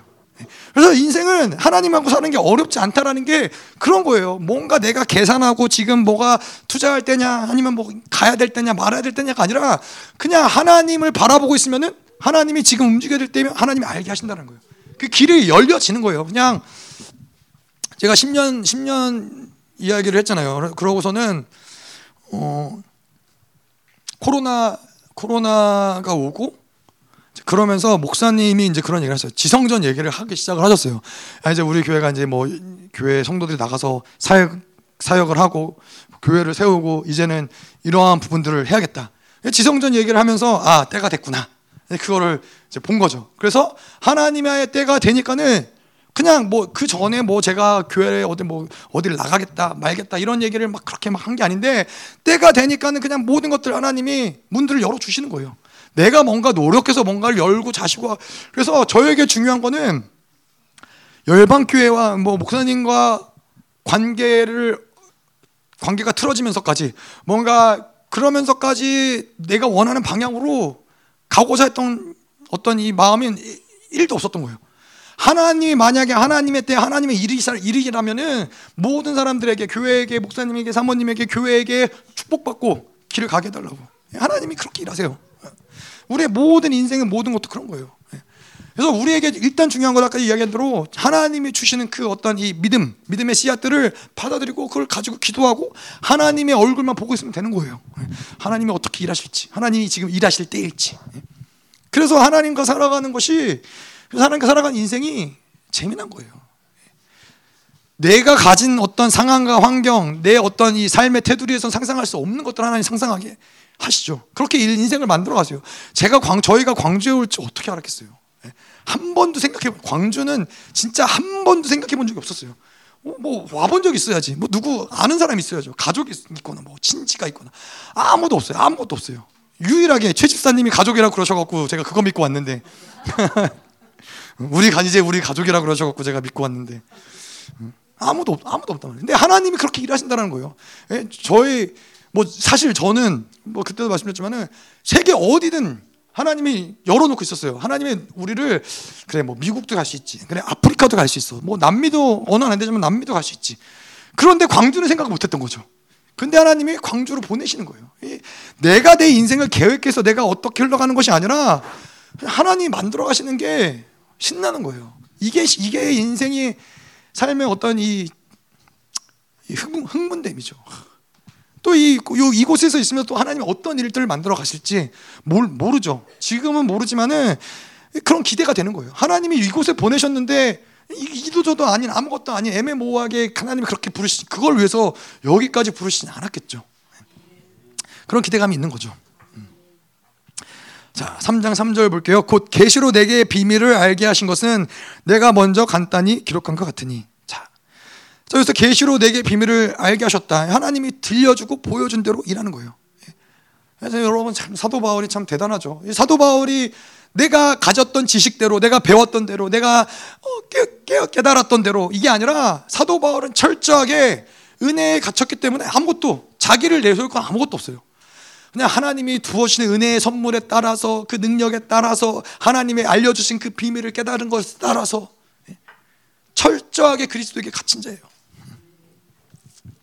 3장 4절 볼게요. 그래서 그것을 읽으면 내가 그리스도의 비밀을 깨달은 것을 너희가 알 수 있으리라. 자, 내, 내가 만들어 놓은 것이 많으면 많을수록 하나님의 일을 온전히 행하는 것이 어려워요. 계속해서 나를 비워내고 비워내고 비워내면 비워낼수록 하나님이 일하심들이 명확하게 드러나는 거죠. 자, 그래서 이 비밀을 깨닫는다. 제가 비밀을 깨닫는다. 계속 이 비밀을 얘기를 3장에서 많이 한단 말이에요. 뭐 3장 3절에서도 내게 비밀을 알게 하신 것, 뭐 4절에서도 그리스도의 비밀, 뭐 3장 9절에도 비밀의 경륜 계속 비밀을 얘기하는데 이 비밀이란 그런 거죠. 하나님과 바울 안에 바울 사이에서의 그 비밀. 예. 이 비밀이 결국에는 뭐예요? 이쪽 3장의 내용을 보면은 비밀은 무엇이냐? 2장에서 이야기한 대로 이방인을 향한 이방인과 유대인을 하나로 만들고 옛사람과 새사람이 이제는 새사람과 하나님이 하나 되어서 하나님께 나아갈 수 있고 이러한 모든 그리스도를 통해서 열어놓은 모든 길들을 깨닫게 하는 하나님의 비밀이긴 한데 이 비밀을 누구에게 열어놨어요? 사도 바울에게 열어놓은 거예요. 예. 이거는 여러분 보세요. 이거는 다른 사도들은 알지 못했던. 아직까지는 아직까지는 다른 사도들도 알지 못했던 비밀인데 사도 바울에게는 그것이 감격인 거예요. 하나님이 나에게만 얘기하셨다. 그래서 비밀이라는 표현을 쓰는 거죠. 숨겨졌던 거예요. 감춰졌던 거예요. 하나님의 입장에서 우리가 아브라함 얘기하면서도 했지만은 하나님의 입장에서도 그런 거예요. 내가 이 비밀을 누구에게 얘기할까? 어? 이 비밀을 아무한테나 얘기할 수 없잖아요. 이 비밀을 얘기한들 그걸 누가 깨닫겠어요? 믿어주겠어요? 그 비밀을 가지고서는 그 복음을 전하겠어요? 예, 근데 하나님이 사도 바울을 만난 거죠. 예, 마치 노아를 보면 그렇잖아요. 노아에게 하나님이 방주를 만들려고 그래요. 방주를 만들려고 그러고 하나님이 세상을 심판할 것을 이야기하세요. 이거는 하나님과 노아의 사이에서의 비밀인 거예요. 뭐 세상 사람들이 그것을 모르느냐? 그걸 알아도 알아도 알지 못하는 거예요. 예. 그 어제 목사님이 뭐 open secret, 성경 open secret이라고 얘기한 것처럼 노아가 방주를 짓고서는 이제 하나님이 심판하실 것이니까는 방주에 들어와라. 그래도 아무도 모르는 거예요. 왜냐? 이거는 비밀에 감춰졌기 때문에 그래요. 그래서 세상은 어떻게 해요? 세상은 오히려 도리어 노아를 조롱하고 노아를 놀리고 무시하고 무슨 이렇게 햇볕이 쨍쨍한데 그것도 산 위에다가 배를 짓느냐? 세상 사람들은 이해할 수 없는 거예요. 비밀을 깨닫는 건 하나님과 나만 아는 그 감격이 있는 거고 그 기쁨을 누리는 하나님과 나만 아는 기쁨이 있는 거예요. 이 근데 이게 뭐, 뭐 어떤 뭐 노아, 사도 바울 뭐 이런 대단한 사람들의 어떤 게 아니라 하나님과 동행하는 사람들 모두에게는 이러한 감격이 있는 거예요. 나와 하나님만 아는. 그래서 제가 가끔 이제 그런 얘기를 하는데 저는 김민호 목사님이 만난 하나님이 정말로 위대하고 대단하고 정말 그 모든 진리를 알게 하시고 그 능력과 권세를 드러내시고 이 하나님이 정말 귀하긴 한데 내가 만난 하나님과는 바꿀 수 없는 거예요. 예? 내 인생 가운데 나의 인생을 이끌어 오시고 나의 인생을 하나님 위로하시고 설득하시고 그걸 누가 알겠어요? 내 인생을 내, 내 고난과 환경과 내가 외롭고 어려울 때 그분이 찾아오시고 나를 위로해 주시고 나를 만나 주시는 그 하나님과의 감격을 그거는 다른 사람은 알 수 없는 거예요. 예? 근데 그 내가 만난 그 하나님을 어떻게 누군 다른 어떠한 어, 저 사람에게 드러난 하나님이 더 크고 위대하다. 뭐 물론 다 같은 하나님이지만은 그거를 내가 원하지 않는 거예요. 나에게 역사하시는 그 하나님, 내 안에 계신 그 성령님이 나에게는 그 어떤 것보다도 가장 소중하고 중요한 것이죠. 뭐, 뭐, 한 가지 안타까우면 이것이 더 드러나지. 그 하나님이 더 드러나지. 전면적으로 더 드러나지 않으시고 그러지 못하는 어떤 나의, 나의 연약함들, 나의 악함들 때문에 우리가 계속 회개하고 싸우는 것이지만은 하지만은 여러분이 지금까지 하나님과 동행하고 오셨다면은 그 하나님을 어떤 것도 바꿀 수 없는 거예요. 여러분 반대로도 마찬가지인 거 아세요? 제가 예전에 제가 처음 열방교회 오기 전 오기 전에 생명 사역을 알고 저희 아버지한테 사역을 받는데 저희 아버지가 이제 치유 사역을 제가 그, 그 타지에서 혼자 오랫동안 살면서 이 정체성이나 이 자존감이나 이런 게 굉장히 많이 무너져 있고 사랑받지 못하는 사람인 것 같은 부모님도 나를 사랑해주지 않는 것 같은 이런 어떤 정체성이 있을 때 저희 아버지가 막 저를 사역해 주면서 뭐라 그러냐면은 야 하나님이 너를 얼마나 사랑하는 줄 알아? 하나님은 너를 다윗하고도 바꾸지 않아. 하나님은 너를 김민호 목사님도 바꾸지 않아. 뭐 저희 아버지가 그러신 거예요. 근데 그 얘기를 듣고서는 믿어지지 않는데 눈물이 나는 거야. 나 같은 나 같은 놈을 나 같은 놈을 하나님이 제가 하나님이라면은 당장 바꿨겠죠. 다윗하고 당장 바꿨겠죠. 근데 하나님은 바꾸지 않는다는. 근데 시간이 지나고 나서 보니까는 이제 그게 이해가 되는 거예요. 하나님과 내가 걸어온 그 길이 있는데 하나님이 그럴 내가 힘들고 어렵고 부르짖을 때마다 내가 드렸던 하나님께 드려 올려드렸던 그 고백을 하나님은 가장 존귀하게 가장 아름답게 하나님은 여기시는 거예요. 그래서 나를 하나 하나님은 다윗과도 바꿀 수 없는 거예요. 우리의 입장에서도 나의 하나님을 다른 누군가의 하나님과 바꿀 수 없는 것이고 하나님 입장에서 이것이 바로 하나님과 나와의 이 비밀을 아는 그, 그 관계 가운데 있는 자들의 감격인 거예요. 자, 사도 바울에게는 그래서 이, 이 비밀인 것이죠. 하나님이 나에게만 그 비밀을 말씀하셨다. 그 감격이 있는 거예요. 하나님과 동행하는 자들 이러한 비밀, 이러한 감격이 없고 그냥 그냥 뭐 뭐라 그러죠? 모든 인류를 사랑하시는 하나님, 모든 인류를 위해서 이 땅에 오신 하나님, 예수님, 그러한 그러한 이 일반적인 하나님을 믿는 것이 우리가 아니라는 거예요. 하나님은 모든 인류 가운데서 나 한 사람을 위해서 오셨어. 하나님은 모든 인류가 있지만은 나 한 사람을 가장 사랑하셔. 이것이 하나님과 동행했던 사람들의 자신감인 거죠. 그것이 내 인생에 지금 어떠하든 내 인생이 뭐 지금 처절하게 깨지고 박살나고 있어도 내 안에 확증은 뭐예요? 그래도 하나님은 날 사랑하셔. 그래도 하나님은 이 모든 상황과 환경들을 반전시킬 것이고 나를 존귀하고 영화롭게 만드실 거야. 이것이 하나님과의 비밀을 가진 자들의 존귀인 것이죠. 자, 3장 8절 볼게요.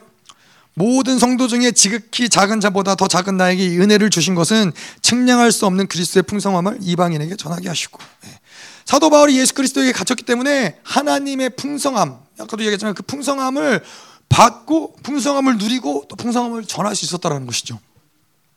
자, 근데 여기서 보면 여러분 모든 성도 중에서 지극히 작은 자보다 더 작은 나에게 이 은혜를 주신 것은 어, 여러분 이 이런 이야기를 들으시면 어떠세요? 예? 그, 괜히 뭔가 기분 나쁘지 않아요? 어? 뭐 잘난 척하는 것 같기도 하고 뭐 소위 말하는 짐직 겸손인 것 같기도 하고 음. 사도 바울이 짐직 겸손이에요. 예. 성도들 중에서도 더 작은 나에게 이 은혜를 주신 것은 사실 그렇잖아요. 사도 바울이 정말 진짜 더 작아서 그래요. 다른 성도들보다도 더 작, 작아서 사도 바울이 이렇게 고백하는 거예요. 여러분 사도 바울의 그리스도에게 갇혀 있는 사도 바울에게 있어서는 다른 사람들은 사도 바울에게 자신과 비교의 대상이 아닌 거예요. 예수 그리스도에게 갇혀 있는데 예수 그리스도를 바라보면서 그분만을 바라보고 있는데 다른 사람이 어떠함이 그런 신경 쓸 시간이 어디 있어요? 예? 그 사람이 날 어떻게 생각하는지가 그게 그게 뭐가 중요해요? 여러분 이 뭐 결혼을 하시고 또 사랑하는 아내와 남편이 있으셔서 잘 아시겠지만 남편을 사랑하고 아내를 사랑하고 요즘에 또 어, 정순영 원사님이 또 최 집사님을 사랑의 눈으로 바라보시기에도 바쁜데 어? 뭐 다른 남자가 나를 어떻게 생각하는지가 그게 뭐가 중요하겠어요? 그게 뭐가 신경이 쓰이겠어요?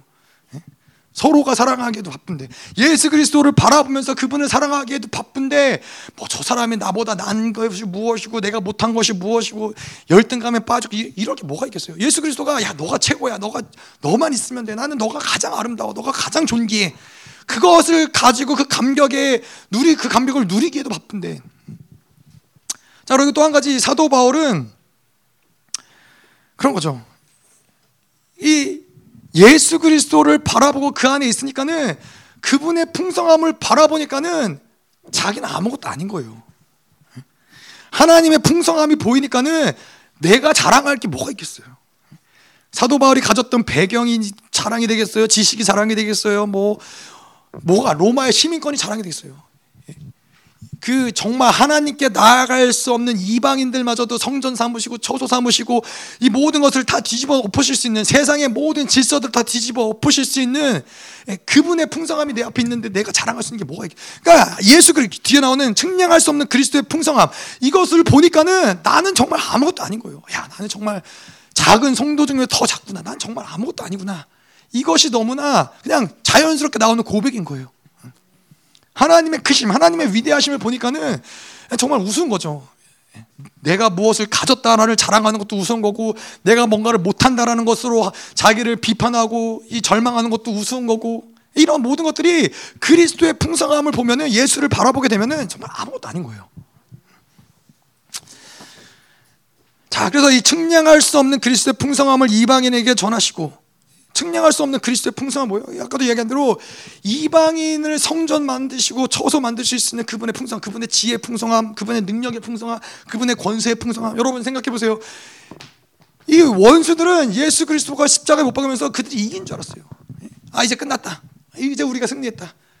그랬는데 하나님의 지혜 풍성이 뭐예요? 십자가를 통해서 하나님께 나올 수 없는 유대인들뿐만 아니라 하나님께 나올 수 없는 저 이방인들 하나님과 멀리 떨어진 저주 저주받고 이제 죽어 지옥에 갈 수밖에 없는 자들마저도 성전 삼으시고 처소 삼으시고 그들 안에 하나님 임재를 두실 수 있는 것이 바로 그리스도의 풍성함이라는 거예요. 자, 그래서 이 그리스도의 풍성함을 가진 사람들은 제가 손양원 목사님을 좋아하는데 손양원 목사님이 그 유명하시죠. 그분 그분의 별명이 사랑의 원자 폭탄이잖아요.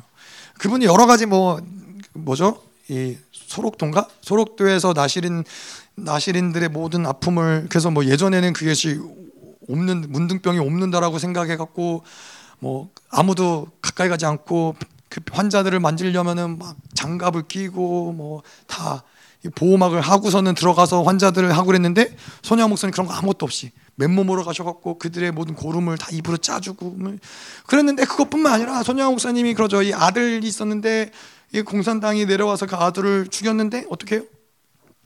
그 자기를 아 자기 아들을 죽인 공산당을 살려달라고 법원에 편지를 써요.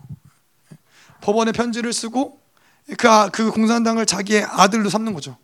자기의 아들로 삼고 자녀로 삼고 그 아들을 그이 그 아들의 장례식 때 이런 편지를 쓰죠. 이러한 특별한 자기 아들을 순교자로 만, 들 수 있는 이런 특별한 은혜를 주셔서 감사하고 뭐 이런 여러 가지 감사 제목들을 막 쓴단 말이에요. 손양 목사님 그럴 수 있었던 게 뭐예요? 마찬가지예요. 사도 바울이 이야기한 것처럼 그리스도의 풍성함을 보는 거예요. 예수 그리스도의 풍성함을 보고 알기 때문에 이러한 모든 것들이 이게 문제가 되는 것이 아니라 이 하나님의 풍성한 그리스도의 풍성함이 뭐예요? 이방인이 됐든 뭐가 됐든 간에 다 품어낼 수 있는 하나님의 크신 풍성함이 있는데 소냐 목사님이 그것을 보니까는 그거 자기의 죽인 그 원수가 되었어야 되는데 그 원수마저도 품어낼 수 있는 원수마저도 사랑할 수 있는 풍성함이 있는 거예요. 자, 그렇게 그래서 마찬가지 사도 바울이 마찬가지로 이렇게 어마어마한 그리스도의 풍성함을 보고 만진 바 되고 경험을 했기 때문에 이 풍성함을 전하면서 이 풍성함을 내가 감히 전할 수 있는 자냐? 그리스도의 풍성함을 감히 내가 이 복음의 비밀을 감히 내가 전할 수 있는 자냐? 나는 정말 그것에 합당하지 않은 자다. 그것을 전하기에는 나는 정말 한없이 작은 자다라는 고백이 나올 수밖에 없는 거죠. 예. 예, 우리의 인생도 그런 거예요, 여러분. 나의 어떠함을 바라보면은 한없이 한없이 처량하고 한없이 자기 연민에 빠질 수밖에 없고 한없이 모든 게 문제인 것 같지만은 예수 그리스도의 갇힌 자 되어서 그 은혜로 그분을 바라보고 그분의 풍성함을 보기 시작을 하면은 우리 안에서 뭐가 불가능하겠어요? 예? 원수를 사랑하는 게 어려운 일이 되겠어요. 예, 하나님을 위해서 그 나라를 위해서 우리의 생명을 드리는 게 어려운 일이 되겠어요. 예? 그것이 문제가 되고 그것이 어려운 일이 되는 이유는 그분의 풍성함을 보지 못했기 때문에 그래요. 자, 그래서 이 그분의 그리스도의 풍성함이 우리가 무엇인지를 알아야 되는데 그러기 위해서 하나님 무엇을 주셨어요? 교회를 주셨다는 거예요. 예. 그리스도의 풍성함의 이 집결지가 무엇이냐? 바로 교회라는 거예요. 예, 그래서 사도 바울은 교회를 보면서 아, 미치는 거예요. 하나님의 그 풍성한 은혜, 하나님의 그 풍성한 지혜, 하나님의 그 풍성한 사랑, 이 모든 것들이 다 교회라는 이름 가운데 그분이 모든 것을 다 두셨다는 거예요. 예수 그리스도가 죽으시고 그 십자가 그반 그 예수 예수가 그리스도 그리스도고 주시며 그분이 우리의 구원자시라는 그 고백 위에 예수님이 아, 이 교회를 세우시고 이 교회를 통해서 하나님의 제한 없는 사랑, 하나님의 제한 없는 은혜, 하나님의 제한 없는 지혜를 계속해서 매일같이 공급하시고 그 생명력을 계속해서 공급하시는 거예요. 이것이 바로 교회라는 거예요. 3장 9절 영원부터 만물을 창조하신 하나님 속에 감춰졌던 비밀의 경륜이 어떠한 것을 드러내게 하려 하십니다. 자, 그래서 이 하나님의 주시는 것들로 살아가는 자들에게는 이러한 감격이 있는 거예요. 이러한 감사와 이런 눈물이 흐르는 거예요. 사도 바울은 그 어떤 것도 자기가 자기가 만든 게 없는 거예요. 자기가 노력해서 무엇을 만들고 이게 아니라 하나님이 영원부터 이 창조하실 비밀의 경륜을 이것을 드러내는 것이 사도 바울의 감격인데 내 것이 아니니까 하나님이 전적으로 주신 것들, 하나님이 전적으로 나에게만 이야기하신 그 비밀들을 드러내는 그 기쁨과 감격이 사도 바울에게는 있다라는 거예요. 자, 그래서 마찬가지로 우리도 마찬가지로 하나님 우리에게 어떻게 이러한 비밀, 어떻게 이러한 하나님과의 비밀의 관계, 어떤 이러한 감격과 기쁨을 누릴 수 있느냐? 하나님이 주시지 않으면은 아무것도 누리지 않는 거예요. 아무것도 할 수 없는 거예요. 오직 하나님이 주시는 것들로만 살아가는 자들이 누리는 감격이 바로 이 감격이라는 거예요. 그래서 우리에게도 이 하나님이 주시는 것들로 살아가는 것이 그냥 이론이 아닌 실체가 돼야 돼요. 정말로 하나님이 주시는 지혜, 나의 지혜, 나의 어떤 정보, 내가 가진 것, 내 소유한 것, 내가 할 수 있는 것, 없는 것, 맨날 이것을 앉아가지고 이것이 가능하냐 안 하냐 맨날 계산기를 두들기면서 그것을 계산하는 게 아니라 하나님이 주시는 뭐 하나님이 안 주시면 안 주시면 어때요? 하나님이 안 주셔서 그 비밀의 경륜이 드러난다면은 그것도 멋있잖아요. 예? 그냥 그냥 내 입에 풀칠하면서 어떻게든 내가 살아가고자 해서 아무것도 하나님의 어떤 비밀도 모르고 그 감격도 모르고 기쁨도 모르고 그냥 살아가는 것보다 내가 아무것도 하나님이 주시지 않아서 아무것도 없어도 그 비밀을 깨닫고 그 기쁨을 누리고 그 감격 가운데 들어가는 것이 더 영광스럽다라는 거예요. 자, 그래서 이 하나님의 비밀을 안다는 것은 그것은 또 우리가 무엇을 이야기할 수 있냐면은 하나님만 알고 그분만 보고 있는 것들을 하나님 우리에게 보여주시고 우리에게 알려주신다라는 거예요. 다시 말해서 하나님의 안목을 갖는다라는 거예요. 하나님의 안목을 갖는다. 하나님이 보시는 그 그렇잖아요. 우리가 어떠한 사건을 볼 때도 사람들마다 보는 안목이 다 틀려요. 어떤 사람들은 아 저거는 저거는 불가능한 얘기지. 어떤 사람에게는 아 저거는 저것만 어떻게 하면은 뭐 가능할 수도 있어.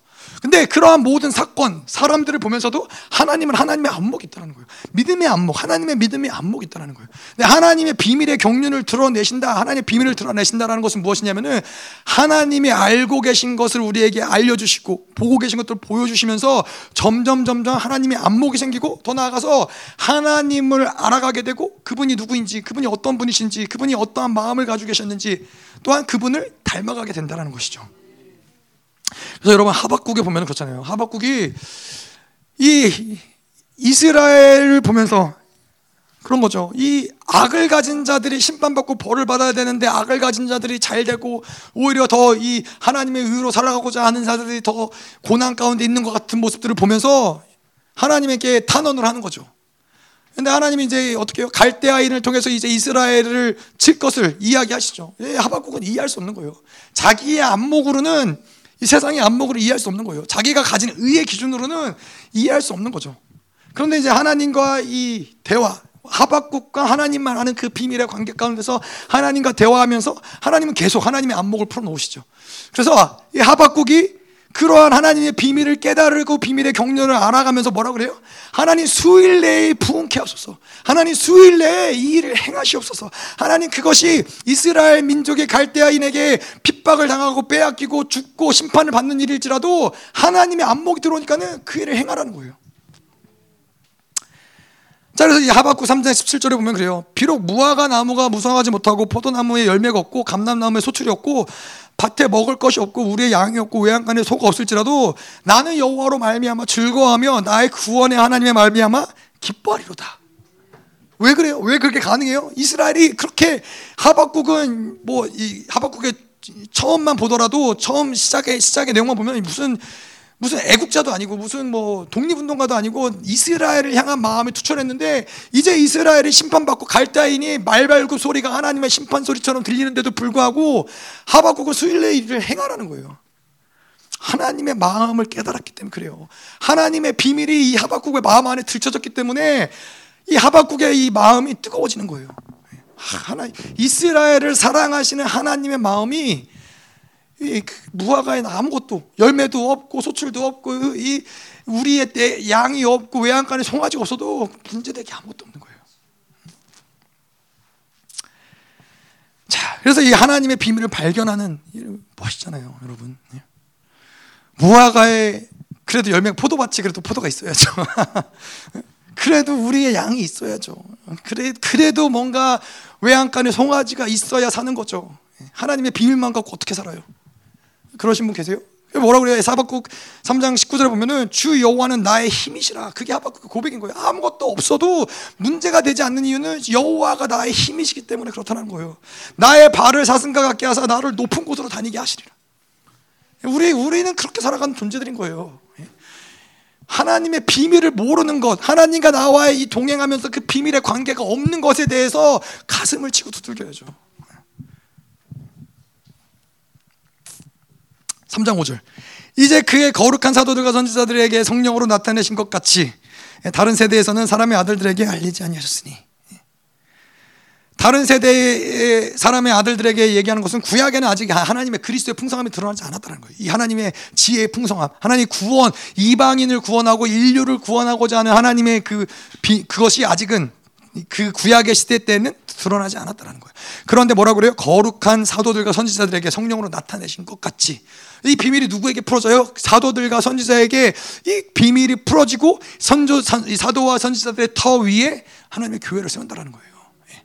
그래서 그리스도의 비밀을 깨닫지 못하고 알지 못하는 그 감격이 없는 사람 없는 이, 이 부르심이 없는 은혜로 부르심을 받지 않은 목회자를 통해서 어떻게 교회를 세우겠어요?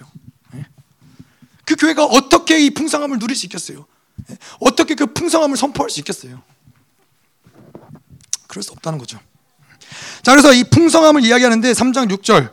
예, 하나님의 풍성함들이 특히 이는 이방인들의 복음으로 말미암아 그리스도 예수 안에서 함께 상속자가 되고 함께 지체가 되고 함께 약속에 참여하는 자가 됩니다. 후사의 풍성함이 드러난다라는 거예요. 예. 자 그런데 이게 그냥 사도 바울이 쓰는 말들 함께 상속자가 되고 함께 지체가 되고 함께 약속을 참여하는 자가 됩니다. 음, 뭐, 뭐 말로 어떻게 설명할 수 없는데 그런 거예요. 이 하나님의 은혜를 보니까는 이방인의 어떠함이 문제가 되지도 않고 유대인의 어떠함이 문제가 되지도 않고 하나님과 인간의 어떠함이 문제가 되지 않고 이 모든 풍성한 가운데서 이 감격이 있는 거야. 함께 상속자가 되고 함께 지체가 되고 함께 약속.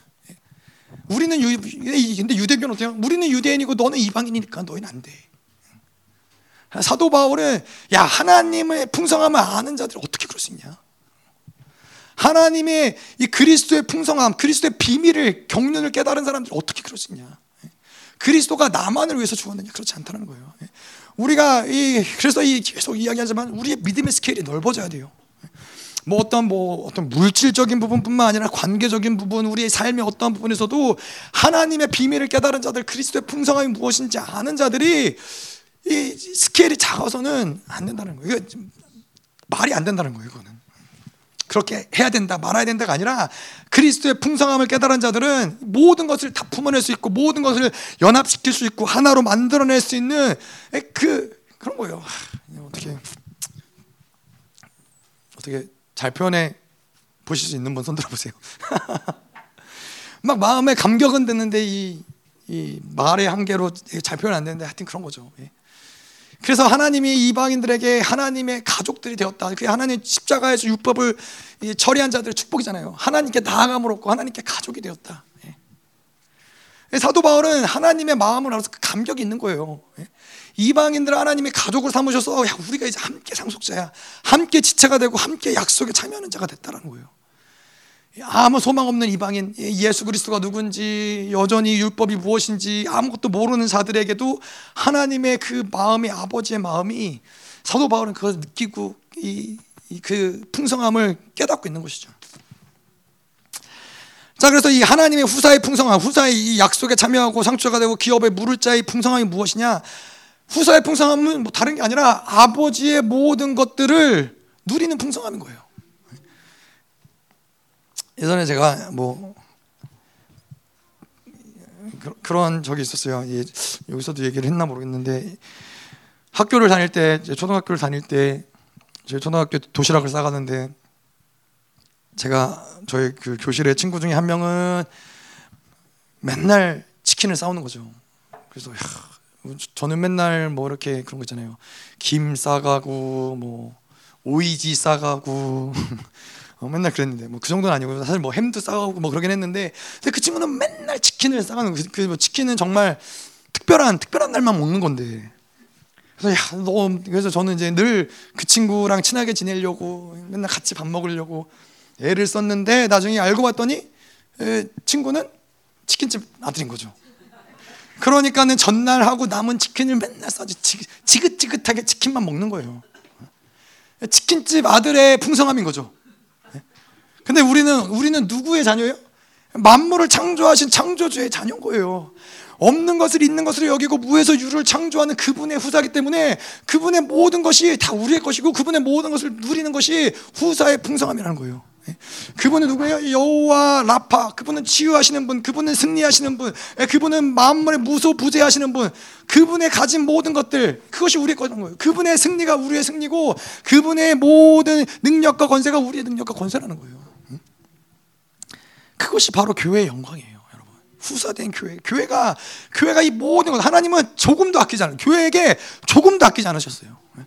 하나님의 나라 하나님의 나라의 모든 풍성한 모든 능력과 권세. 그래서 교회를 하나님의 나라라 그러는 거예요. 이거 아끼지 않는 거예요. 우리 안타까운 뭐예요?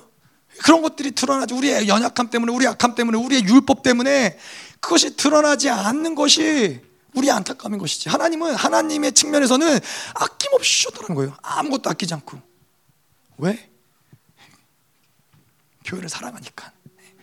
하나님의 인류를 향한 인간을 향한 사랑하는 마음의 절정의 표현이 바로 교회예요.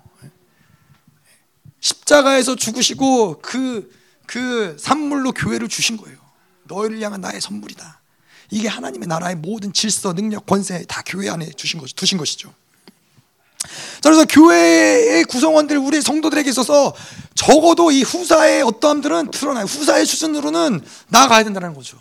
아주 기본적인 영권과 인권과 물권과 자연권을 움직일 수 있는 그 후사 하나님의 모든 것을 아버지의 모든 것을 다 누릴 수 있는 그러시면 안 돼요. 아버지가 있는데 아버지를 아버지라고 부르지 못하는 예? 그렇게 살아가면 안 된다는 거예요. 아버지라고 부르지 못하고 아버지께 나아갈 수도 없고 아버지의 것을 누리지도 못하고 예? 어딘가 아버지는 존재하지만 그분을 보지도 못하고 이렇게 살아가서는 안, 된다는 것이죠. 자, 10절. 10절로 넘어갈게요. 10절로 음. 넘어가서 계속 이 풍성함에 대해서 이야기를 하면서 특별히 교회가 갖는 풍성함은 무엇이냐? 이제 교회로 말미암아 하늘에 있는 통치자들과 권세들에게 하나님의 각종 지혜를 알게 하려 하심이라. 이거는 그냥 이 특별히 에베소 교회에게 하나님 허락하신 뭐 권세뿐만 아니라 영광스러운 교회들에게 하나님이 허락하신 풍성함 무엇이냐? 지혜 풍성함. 자, 그러나 원래 원래 천사들의 이 천사도 영적인 존재. 모든 여기에서 보면은 모든 이 천사들뿐만 아니라 모든 이 하늘의 통치자들, 권세자들 이러한 자들에게 원래는 하나님이 천사들에게 명령을 하고 뭐 우리가 기도를 해도 우리가 기도를 하나님께 올려드리고 하나님이 우리의 기도를 들으시고 천사들을 움직이시는 게 원래 올바른 질서죠. 그런데 하나님이 교회에게는 영광스러운 교회에게는 그 지혜 풍성함을 주셨는데 성령이 교회에게 계시를 주시고 그 계시 천사들도 알지 못했던 그 계시를 통해서 천사들에게 지혜를 가르쳐 준다는 거예요. 통치자들과 이 모든 천사들과 이 모든 이 하늘의 권세 잡은 자들이 교회에게 귀를 기울일 수밖에 없는 이유가 뭐예요? 이 계시를 교회에게 허락하셨다는 거예요. 왜냐? 교회가 후사니까. 예, 하나님의 비밀을 드러내시는 것들을 교회를 통해서 그 비밀을 드러내시니까는 천사들에게는 하나님이 그런 특권을 알려 주신 적이 없으세요.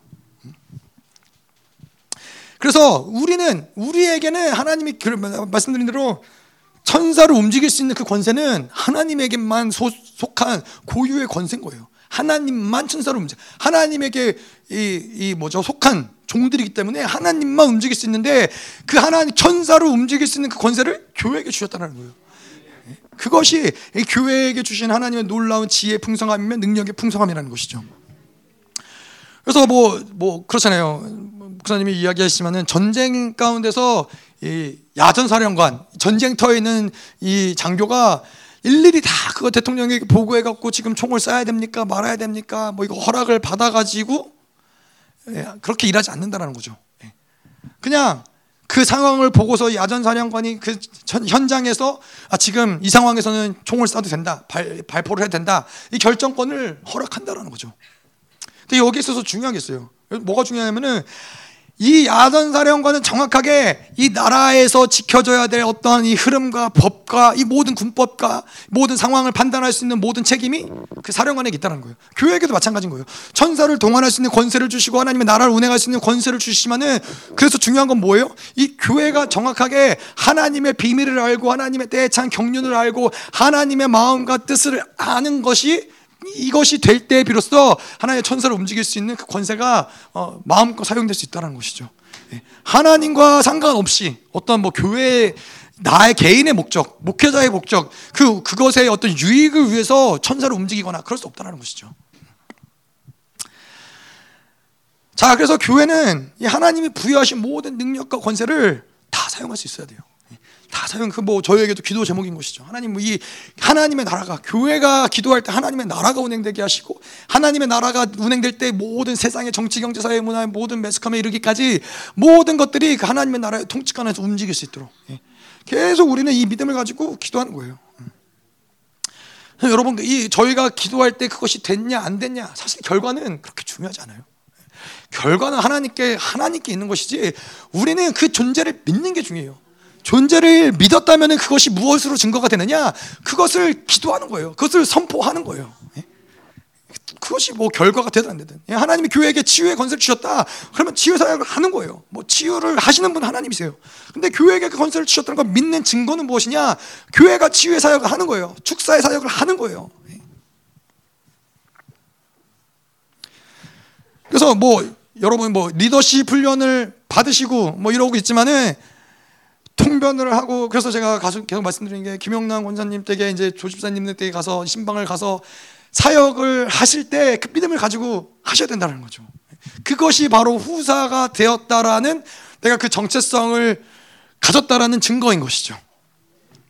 아, 그럼 제가 안 가도 될 것 같네요.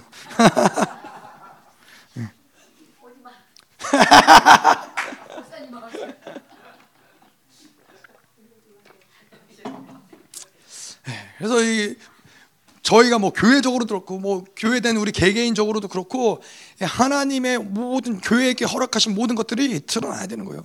그래서 우리를 뭐라 그래요? 하나님이 우리를 처소 삼으셨다 그러잖아요. 하나님이 개인사, 민족사, 세계사의 모든 결정권을 우리 안에서 하나님이 결정하신다라는 것은 그 모든 결정을 할 수 있는 능력과 권세를 우리 안에 두셨다라는 거예요. 이게 이게 드러나야죠. 우리의 믿음의 선포를 통해서 드러나야죠. 이것이 안 되면 안 되는 것을 가지고 또 씨름을 해야죠. 하나님 당신이 저를 후사로 부르지 않으셨습니까? 하나님 교회에게 능력과 권세를 주지 않으셨습니까? 근데 왜 드러나지 않습니까? 이거를 가지고 그냥 아유 안 될라나 보다. 나는 아닌가 보다. 뭐 아유 뭐 우리 교회는 아닌가 보다. 그럴 수 없다라는 거예요. 그럼 그건 교회가 아닌 것이죠. 하나님의 나라가 아닌 것이죠. 3장 11절 곧 영원부터 우리 주 예수, 그리스도 예수 안에 예정하신 뜻대로 하신 것이라. 예정하신 뜻대로 하신 것이라. 이 모든 풍성함을 주시기로 하셨다라는 거, 교회를 축복하기로 하셨다라는 거, 이 하나님의 고집이에요. 하나님이 정하셨다라는 거예요. 근데 이 조금 더 좁혀서 이야기를 하자면은 3장 10절에 이야기한 그것, 교회로 말미암아 하늘에 있는 통치자, 권세자들에게 하나님의 각종 지혜를 알게 하려 하심이니라. 이것을 예정했다라는 거예요. 하나님은 여러분 그래서 보세요. 하나님은 이 만물을 창조하실 때부터 그러고선 이 모든 인류의 역사 가운데 하나님은 계속 교회를 꿈꾸고 계셨던 거예요. 계속 교회를 꿈꾸면서 하나님과 하나님의 마음을 알며 하나님과 같은 수준에서 그분의 비밀을 알며 하나님의 지혜를 깨달으며 하나님의 능력과 권세를 드러낼 수 있는 그 교회를 하나님은 이전부터 꿈꾸고 계셨고 계획하고 계셨고 그것을 그렇게 복주시기로 작정하고 계셨고 그것이 그래서 교회가 이 모든 것들을 누리고 선포하고 이런 모든 권세를 사용하는 것에 제한이 받는 것이 정상이 아닌 거예요. 제한이 없는 게 모든 것을 마음껏 하나님이 예정하신 대로 드러나는 것이 정상이라는 것이죠. 자, 3장 12절. 우리가 그 안에서 그를 믿음으로 말미암아 담대함과 확신을 가지고 하나님께 나아감을 얻느니라. 예, 언론의 자유. 하나님께 담대하게 나아갈 수 있는 언론의 자유가 있다는 것이죠. 여기서 보면은 우리가 그 안에서 그를 믿음으로 말미암아 예, 그를 믿는다. 그를 믿음으로 말미암아 담대함을 담대함으로 나아간다는 것인데 뭐 첫 번째로는 예수 그리스도가 이것을 이루신 우리를 위해서 이루신 모든 것을 믿는 것이죠. 그분이 모든 것을 다 십자가에서 이 땅 가운데 인간의 몸으로 오시고 십자가에서 죽으셔서 왕권을 확증하시고 하나님께서 이 교회에게 모든 권세를 주신 모든 것을 믿는 거죠. 이 믿는 믿음으로 하나님께 나아가는 것이고 또 한 가지 또 믿는다라는 것을 이야기할 때 우리는 뭘 얘기하셨냐면은 이제 그러한 예수 그리스도와 함께 살아왔던 시간들, 그 하나님과 함께 했던 그런 경험들, 동행들을 통해서 이제 하나님과 그 신뢰 관계가 쌓인다는 거예요. 예. 그래서 이, 이 믿음의 행보가 중요해요. 믿음의 결단이 중요해요. 그냥 우리는 어떤 이 뭔가 순, 간적으로아 뭔가 하나님이 하시겠지라는 믿음이 올라올 때도 있지만은 더 중요한 건 뭐냐면은 하나님과 동행하고 살아가면서 그분이 이러한 분이시구나. 하나님은 어떠한 상황에서도 나를 버리시지 않는 분이시구나. 이러한 모든 것들을 경험하면서 나와 그분의 신뢰가 쌓이는 것이 중요한 거예요. 예. 아브라함과 하나님이 동행하면서 하나님을 알아가고 배워, 배워가고 하나님이 나를 수단이 아닌 목적으로 삼으시는구나. 하나님이 어, 나를 나에게 지극히 큰 상급으로 하나님이 나에게 다가오시는구나. 이것들을 깨달아 아는 것처럼 그분을 아는 거예요. 그분을 경험해 가는 거예요. 그래서 이제는 내가 하나님께 담대히 나아갈 수 있는 이유가 뭐예요? 예? 내가 담대에 나아가도 그분은 나를 환영하시는구나. 내가 어떠한 이야기를 해도 언론의 자유를 가지고 그분에게 무엇을 이야기해도 그분이 모든 것들을 다 용납하시는구나. 이러한 경험들을 통해서 자꾸 하나님과의 신뢰 관계, 어떠한 어떠한 상황, 어떠한 환경, 어떠한 처지 가운데서도 흔들리지 않는 그 신뢰의 관계가 계속 하나님과 쌓여가는 거예요. 하나님은 이러한 신뢰를 존, 존, 존중하세요. 내가 하나님에 대한 그 가지고 있는 그 신뢰를 하나님은 존중하세요. 그 신뢰를 하나님이 함부로 함부로 무너뜨리지 않으세요. 우리의 그래서 계속 하나님 이 믿음으로 사는 게 중요한 거예요. 내가 믿음의 행보를 할 때마다 내 안에서는 이러한 신뢰가 아, 하나님이 믿음으로 구한 것들을 이렇게 응답하시는구나. 내가 이렇게 기도로 구한 것들 하나님은 응답하시는구나. 이러한 어떠한 계속 하나님과의 관계가 쌓아지면서 계속 우리는 예, 담대함과 확신을 가지고 하나님께 나아가는 것이죠. 자, 그래서 이 언론의 자유, 우리가 뭐 무엇이든지 담대하게 말할 수 있는 자유가 우리에게 있는데 이것도 결국에는 우리가 이 신뢰의 측면을 이야기하자면은 하나님과 우리가 이렇게 서로가 신뢰할 수 있는 관계, 서로의 마음의 중심을 알기 때문에 이것이 가능한 것이에요. 내가 무엇을 얘기해도 그 마음의 중심에서 하나님을 사랑하는 것을 알기 때문에 하나님이 우리에게 무엇을 이야기하셔도 하나님의 근본적인 그 마음의 중심에는 우리를 버릴 수 없다는 것을 알기 때문에 그러한 그러한 얘가 누구예요? 모세가 그렇죠. 모세가 하나님께 하나님이 이스라엘 백성들을 다 쓸어버리겠다. 그러, 그러자 모세가 뭐라 그래요? 하나님 당신이 그러실 거면 이 그 이름을 생명책에서 지워버려달라고 정말 지워버렸으면 어떡하려고 그런 그런 기도를 하는 거예요. 하나님 모세는 하나님과 동행하면서 하나님의 이스라엘 양 하나님의 마음을 아는 거예요. 하나님의 마음의 중심을 아는 거예요. 하나님이 그들을 죽여버리겠다. 하나님의 공의의 측면에서 얘기하실 수 있지만은 또 반대로 하나님의 사랑의 측면에서는 이스라엘을 버릴 수 없다라는 것을 모세는 아는 거예요. 그래서 하나님 모세를 기뻐하시는 이유가 뭐예요? 하나님의 마음과 합한 자, 하나님의 마음을 알기 때문에. 예. 그래서 하나님이 다윗을 기뻐하시는 것이고, 그래서 하나님이 예수 그리스도를 기뻐하시는 거예요. 하나님의 마음을 알기 때문에. 자, 3장 13절 그러므로 너희에게 구하노니 너희를 위한 나의 여러 환란에 대하여 낙심하지 말라 이는 너의 영광이니라. 사도 바울이 멋있죠. 사도 바울이 감옥에 갇히고 핍박을 받고 그런데 에베소 교회에게 뭐라 그러냐? 내가 받는 환란에 대해서 너희들 낙심하지 말아라. 이게 나의 영 이게 나의 영광이고 너의 영광이다. 예, 그리스도에게 갇힌 자가 되니까는 이러한 모든 옥에 갇힌 것이 됐든 핍박을 받는 것이 됐든 고난이 받는 것이 됐든 사도 바울은 그게 보이는 게 아니라 영광이 보이는 거예요. 예. 그 너머 있는 영광이 보는 거예요. 자, 그래서 이 골로새서에 보면은 그러죠. 1장 어, 24절 보면 나는 이제 너희를 위하여 받는 괴로움을 기뻐하고 그리스도의 남은 고난을 그의 몸된 교회를 위하여 내 육체에 채워놓라. 교회를 사랑하는 사도 바울의 마음은 하나님께 마음과 합한 거예요. 내가 교회를 위해서 고난받는 것이 기쁜 이유는 하나님이 그것을 기뻐하시기 때문에 교회를 사랑하시는 하나님의 마음과 사도 바울의 마음이 합한 거예요. 그래서 그 사도 바울이 있어서 고난이 됐든 환란이 됐든 고통이 됐든 뭐 결핍이 됐든 어떤 것든 어떤 것이 됐든 간에 교회를 섬기는 데에서 어떤 것도 문제가 되지 않는 거예요. 얼마나 영광스러워요. 교회가 얼마나 영광스러운 거예요. 예. 한, 한 인간의 죽음, 고통, 고난, 환란, 이 모든 것을 다 뛰어넘어 버리는. 예. 그것보다도 교회, 몸된 교회를 위해서 그 내 육체의 그 모든 것을 채우는 것이 문제가 되지 않는. 예. 그것이 바로 교회인 것이죠.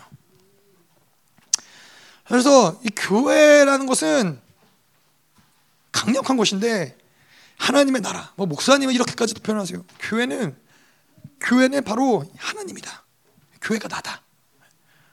뭐 그럴 수 있죠. 왜냐 하나님이 우리 성전 교회를 성전 삼으시고 처소 삼으시고 하나님의 임재, 하나님이 그곳에 거하시면서 이, 이 교회를 향한 하나님의 마음이 그렇게 계시기 때문에 하나님의 교회는 하나님 나다. 교회는 바로 나다. 교회는 하나님의 나라인 거예요. 그래서 교회가 강력해질 수 있는 영광스러워지고 강력해질 수 있는 법이 무엇이냐? 예수 그리스도에게 갇힌 바된 예수 그리스도를 계속 바라보는 거예요. 그리고 그가 주신 것으로 만드는 거예요. 그가 주시지 않고 그가 가시지 않으면 우리도 가지 않는 거예요.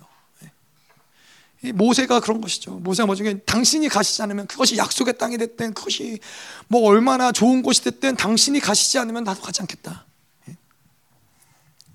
근데 이스라엘의 어리석음은 뭐예요? 우리가 신명기에서도 봤지만은 하나님이 이제 너희는 약속의 땅에 들어가지 못한다. 예. 너희는 이제 광야에 헤매면서 40년 이 세대가 다 죽을 때까지는 들어가지 못한다. 그랬더니 이스라엘은 뭐라 그래요? 하나님 우리로 하여금 그 땅에 다시 우리 잘못했습니다. 우리가 그 땅에 들어가게 해주십시오. 예, 이 어리석은 이스라엘 백성들은 하나님이 어디에 계신지 별로 상관없어요. 그냥 가나안 땅에 들어가는 것 자체가 목적인 거예요. 자, 그래서 어, 우리가 좀 같이 기도하죠. 오늘 말씀을 쭉 가지고 같이 기도할게요.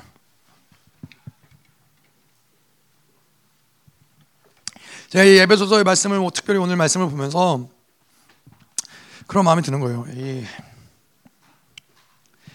이방인의 사도로 부름을 받은 사도 바울의 감격이 있잖아요. 예?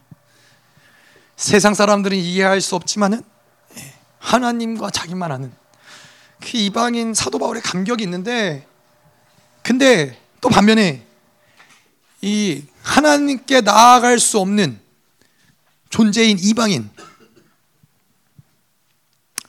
이방인에게도 이방인의 감격이 있는 거죠. 하나님의 은혜를 직격탄으로 맞은 그 이방인에도 이방인에게 어떤 그 감격이 있는 거예요. 어떤 누구의 감격이 더 클까? 네? 누구의 감격이 더 클까요? 구 하나님께 나아갈 수 없는 이, 이, 죄로 죄와 허물로 죽을 수밖에 없는데 은혜로 부름을 받은 이방인의 감격이 더 클지. 그 이방인에게 나아가서 하나님의 마음을 전달해주고 하나님의 풍성함을 전달해주고 교회를 향한 아버지의 사랑을 부어주는 그 사도 바울의 감격이 더 클지. 혼자 제가 이걸 생각을 하면서 묵상을 하면서 기도를 하면서 하나님께 물어봤는데 하나님 뭐라고 대답을 하셨냐면은 하나님은 나의 감격이 제일 크다고. 아버지 하나님 아버지 본인의 감격이 가장 크다는 거야. 이방인들을 바라보면서 이제 이방인 안에서 성전과 처소 아름다운 하나님의 거하실 곳을 만드시는 만들어지는 그 모습을 보며 연합을 이루는 것들을 보면서 아버지의 마음이 크고 사도 바울 그 고난과 고통과 핍박과 모든 수치를 무릅쓰고 아버지 하나님의 마음을 알기에 그 이방인들에게 복음을 전하러 가는 그 사도 바울을 바라보는 아버지의 감격이 가장 근데 교회랑 그런 거예요. 아버지도 감격할 수밖에 없고 복음을 전한 사도 바울도 감격할 수밖에 없고 그 복음을 받아들인 그 성도들도 감격할 수밖에 없는 그것이 바로 교회인 거예요. 교회는 그래서 늘 기쁨과 감격이 넘칠 수밖에 없는 거예요. 하나님 그렇습니다. 하나님 이 시간도 우리가 하나님 당신의 은혜에 감격하며 하나님 우리가 그리스도에게 갇힌 자 되어 그 영광 가운데 하나님 당신을 바라보며 살아가기 원합니다. 하나님 당신의 그 아버지의 감격이 무엇인지 아버지의 그 은혜가 무엇인지 하나님 그 복음을 가진 사도 바울의 그 마음이 무엇인지 하나님 그 하나님께 나아갈 수 없는 하나님 죽을 수밖에 없는 자들을 구원한 하나님의 은혜를 직격탄으로 받아들인 하나님 그 이방인의 감격이 무엇인지 그것이 무엇이든지 됐든 간에 하나님 교회는 감격스러운 곳이며 교회는 영광스러운 곳이며 교회는 하나님의 나라이며 하나님 말씀하시니 그것이 바로 나다. 그것이 바로 내가 꿈꿔왔던 하나님의 나라인 것을 주는 시간도 보게 하시옵소서 하나님의 교회 가운데 하나님의 그 놀라운 영광과 은혜가 충만할지어다. 기도하시겠습니다 예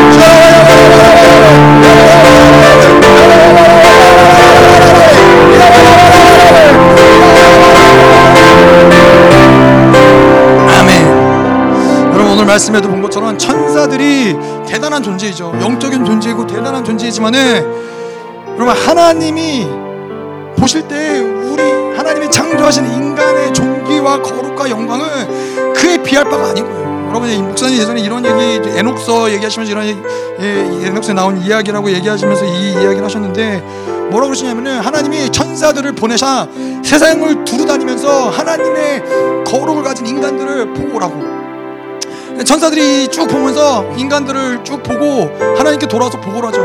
그러면서 하나님께 뭐라고 그러냐면은 하나님 근데 하나님 하나님 이것은 하나님이 잘못 보신 것 같습니다.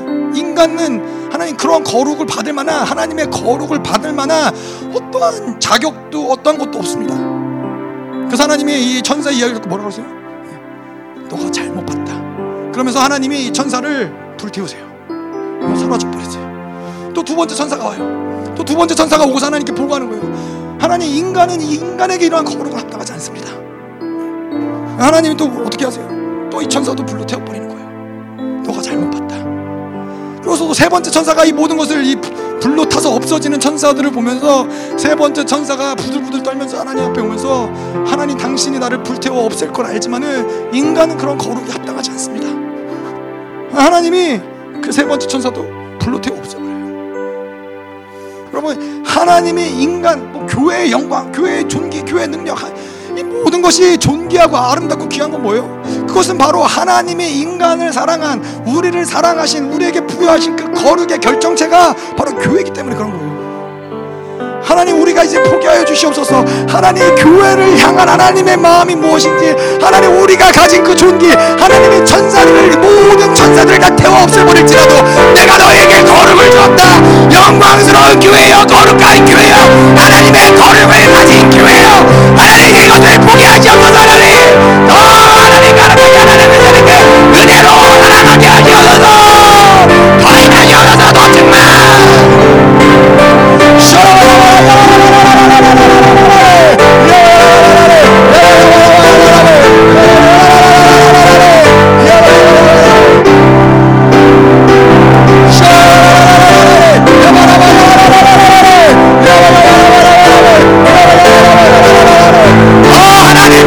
주님만을 바라보게 하셔서. 그리스도께 갇힌 자되어 이제는 내가 살아도 죽어도 주의 영광을 위하여 살아가게 하셔서 하나님. 아 이제 하나님의 마음을 알라. 하나님의 비밀을 하나님 우리에게 들춰내셔서. 이제 그 은혜의 풍성함들을 드러내셔서 하나님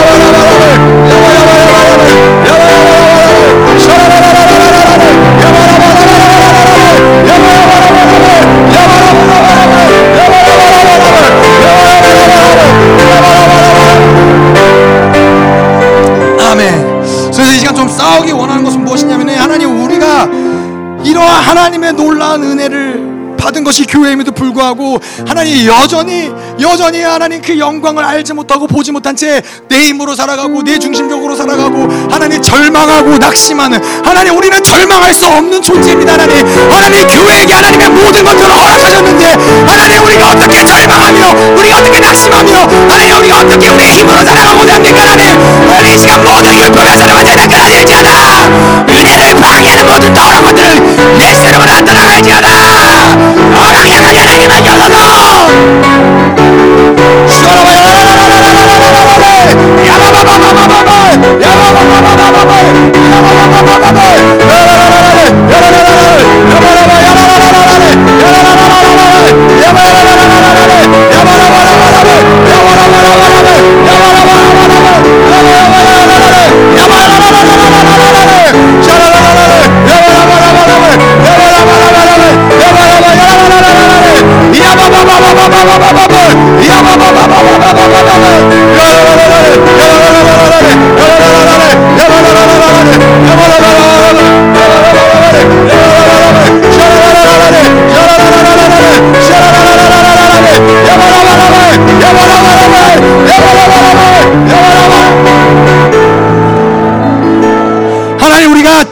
철저하게 은혜에 갇힌 자 그리스도에게 갇힌 자 되게 하시옵소서.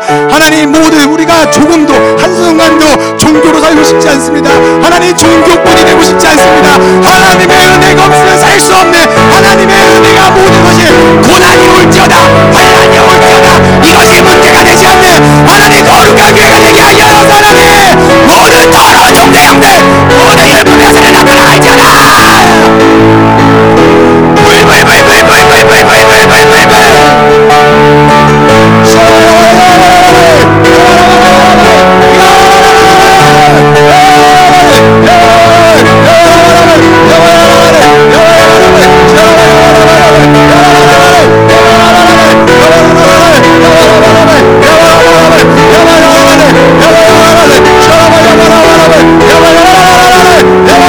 다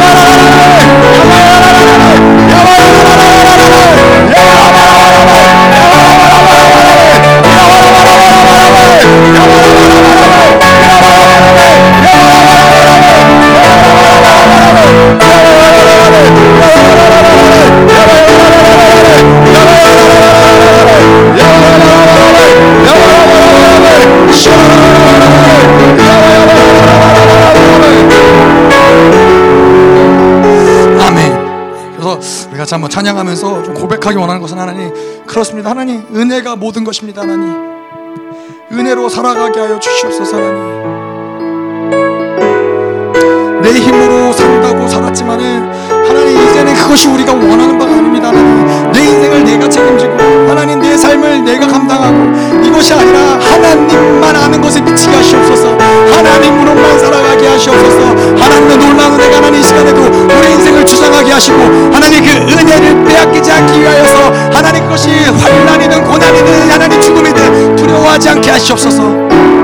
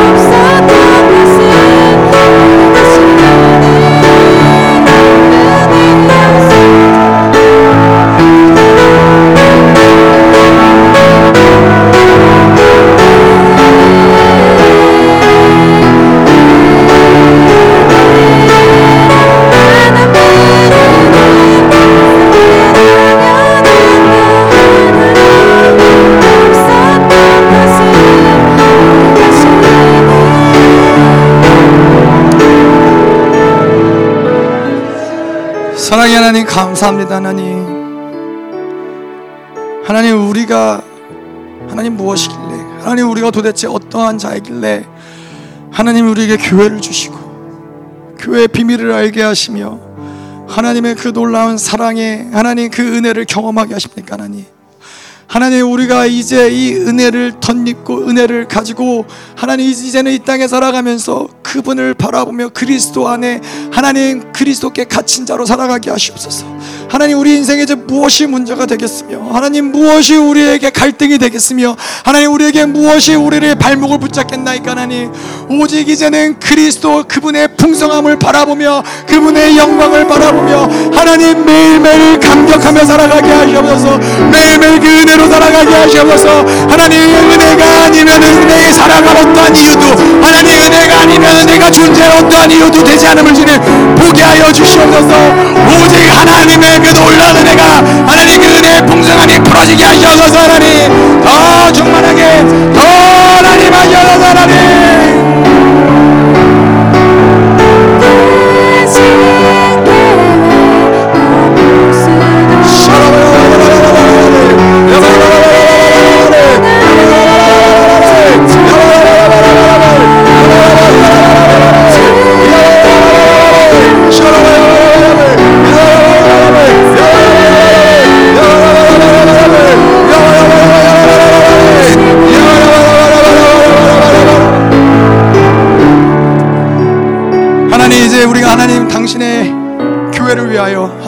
교회가 세워지기까지 하나님 많은 자들이 피를 흘렸고 많은 자들이 그 생명을 드렸고 하나님 이 교회를 위하여서 하나님의 놀라운 베풀어 주신 그 모든 하나님의 은혜들이 이제는 이 교회 가운데 흘러 들어올 뿐만 아니라 그 은혜가 이 교회를 통하여 흘러가게 하시옵소서.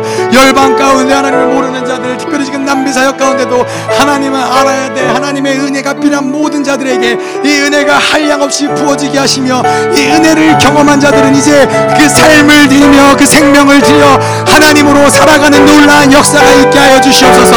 하나님 오늘도 하나님께 드려진 하나님 우리의 생명 우리의 고백 하나님 우리의 하나님 모든 것들을 헌신한 모든 것들을 통하여서 하나님의 나라를 일으키시옵소서.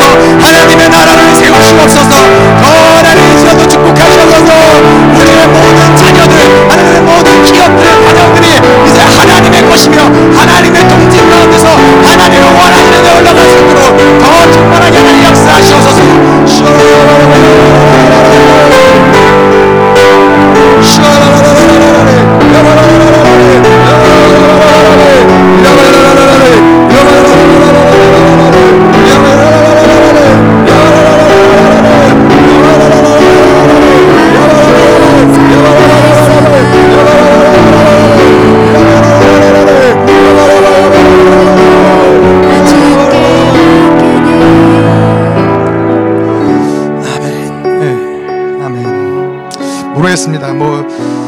하나님이 이 땅 가운데 교회를 세우시고 이 교회를 세우시기 위해서 하나님이 저를 부르시고 또 저의 사모를 부르시고 우리 가족을 부르시고 하나님이 저희를 통해서 나를 통해서 일한다라는 그 감격과 그 영광이 참 큰 거예요. 사도 바울이 이해가 되는 것은 하나님이 나에게 복음을 맡겼구나.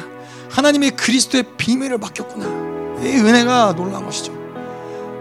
또 여러분들에게는 이 땅 가운데서 하나님의 교회를 꿈꾸며 기도하며 기다리며 하나님의 이 교회를 세우시며 하나님이 나를 나로 인하여 하나님이 다가오시는 그분의 은혜가 놀라운 것이고 크신 것이고 하나님의 입장에서는 아까도 이야기한 대로 이이 교회가 세워지는 것을 보면서 하나님이 가장 기뻐하시는 것이고 하나님 우리 안에 이런 은혜의 관계가 하나님 막히지 않게 하여 주시옵소서.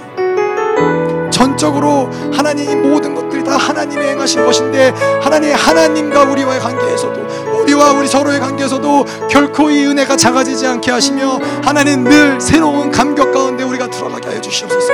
하나님 오늘도 당신의 은혜에 감사하여서 하나님 하나님께 이 예물을 가지고 나와왔습니다. 하나님 예물을 드리는 모든 손길 위에 하나님 축복하여 주시고 하나님 이 예물을 드림으로 하나님 믿음의 스케일이 더욱더 넓어지게 하시며 하나님 그 넓어진 스케일을 통하여 하나님을 경험하고 그분을 신뢰하며 하나님 그분의 비밀을 깨달아 내가 결코 하나님과 나와의 그 놀라운 관계를 그 비밀의 비밀스러운 관계를 포기할 수 없구나. 하나님 이러한 고백을 올려드려 줄 수 있도록 하나님 드려진 손길들을 축복하시옵소서 이제는 교회 머리 되신 우리 그 주 예수 그리스도의 은혜와 아버지 하나님의 끝없는 사랑과 성령 하나님의 내주 교통위로 충만케 하신 역사가 오늘도 철저하게 은혜로 살아가고자 하는 하나님의 사랑하는 성도들과 가정과 직장과 자녀과 기업과 비전 위에 이 나라 민족과 전 세계에 파송된 선교사들과 생명사역과 열방교회 위에 이제로부터 영원토록 함께 있기를 축원하옵나이다. 아멘.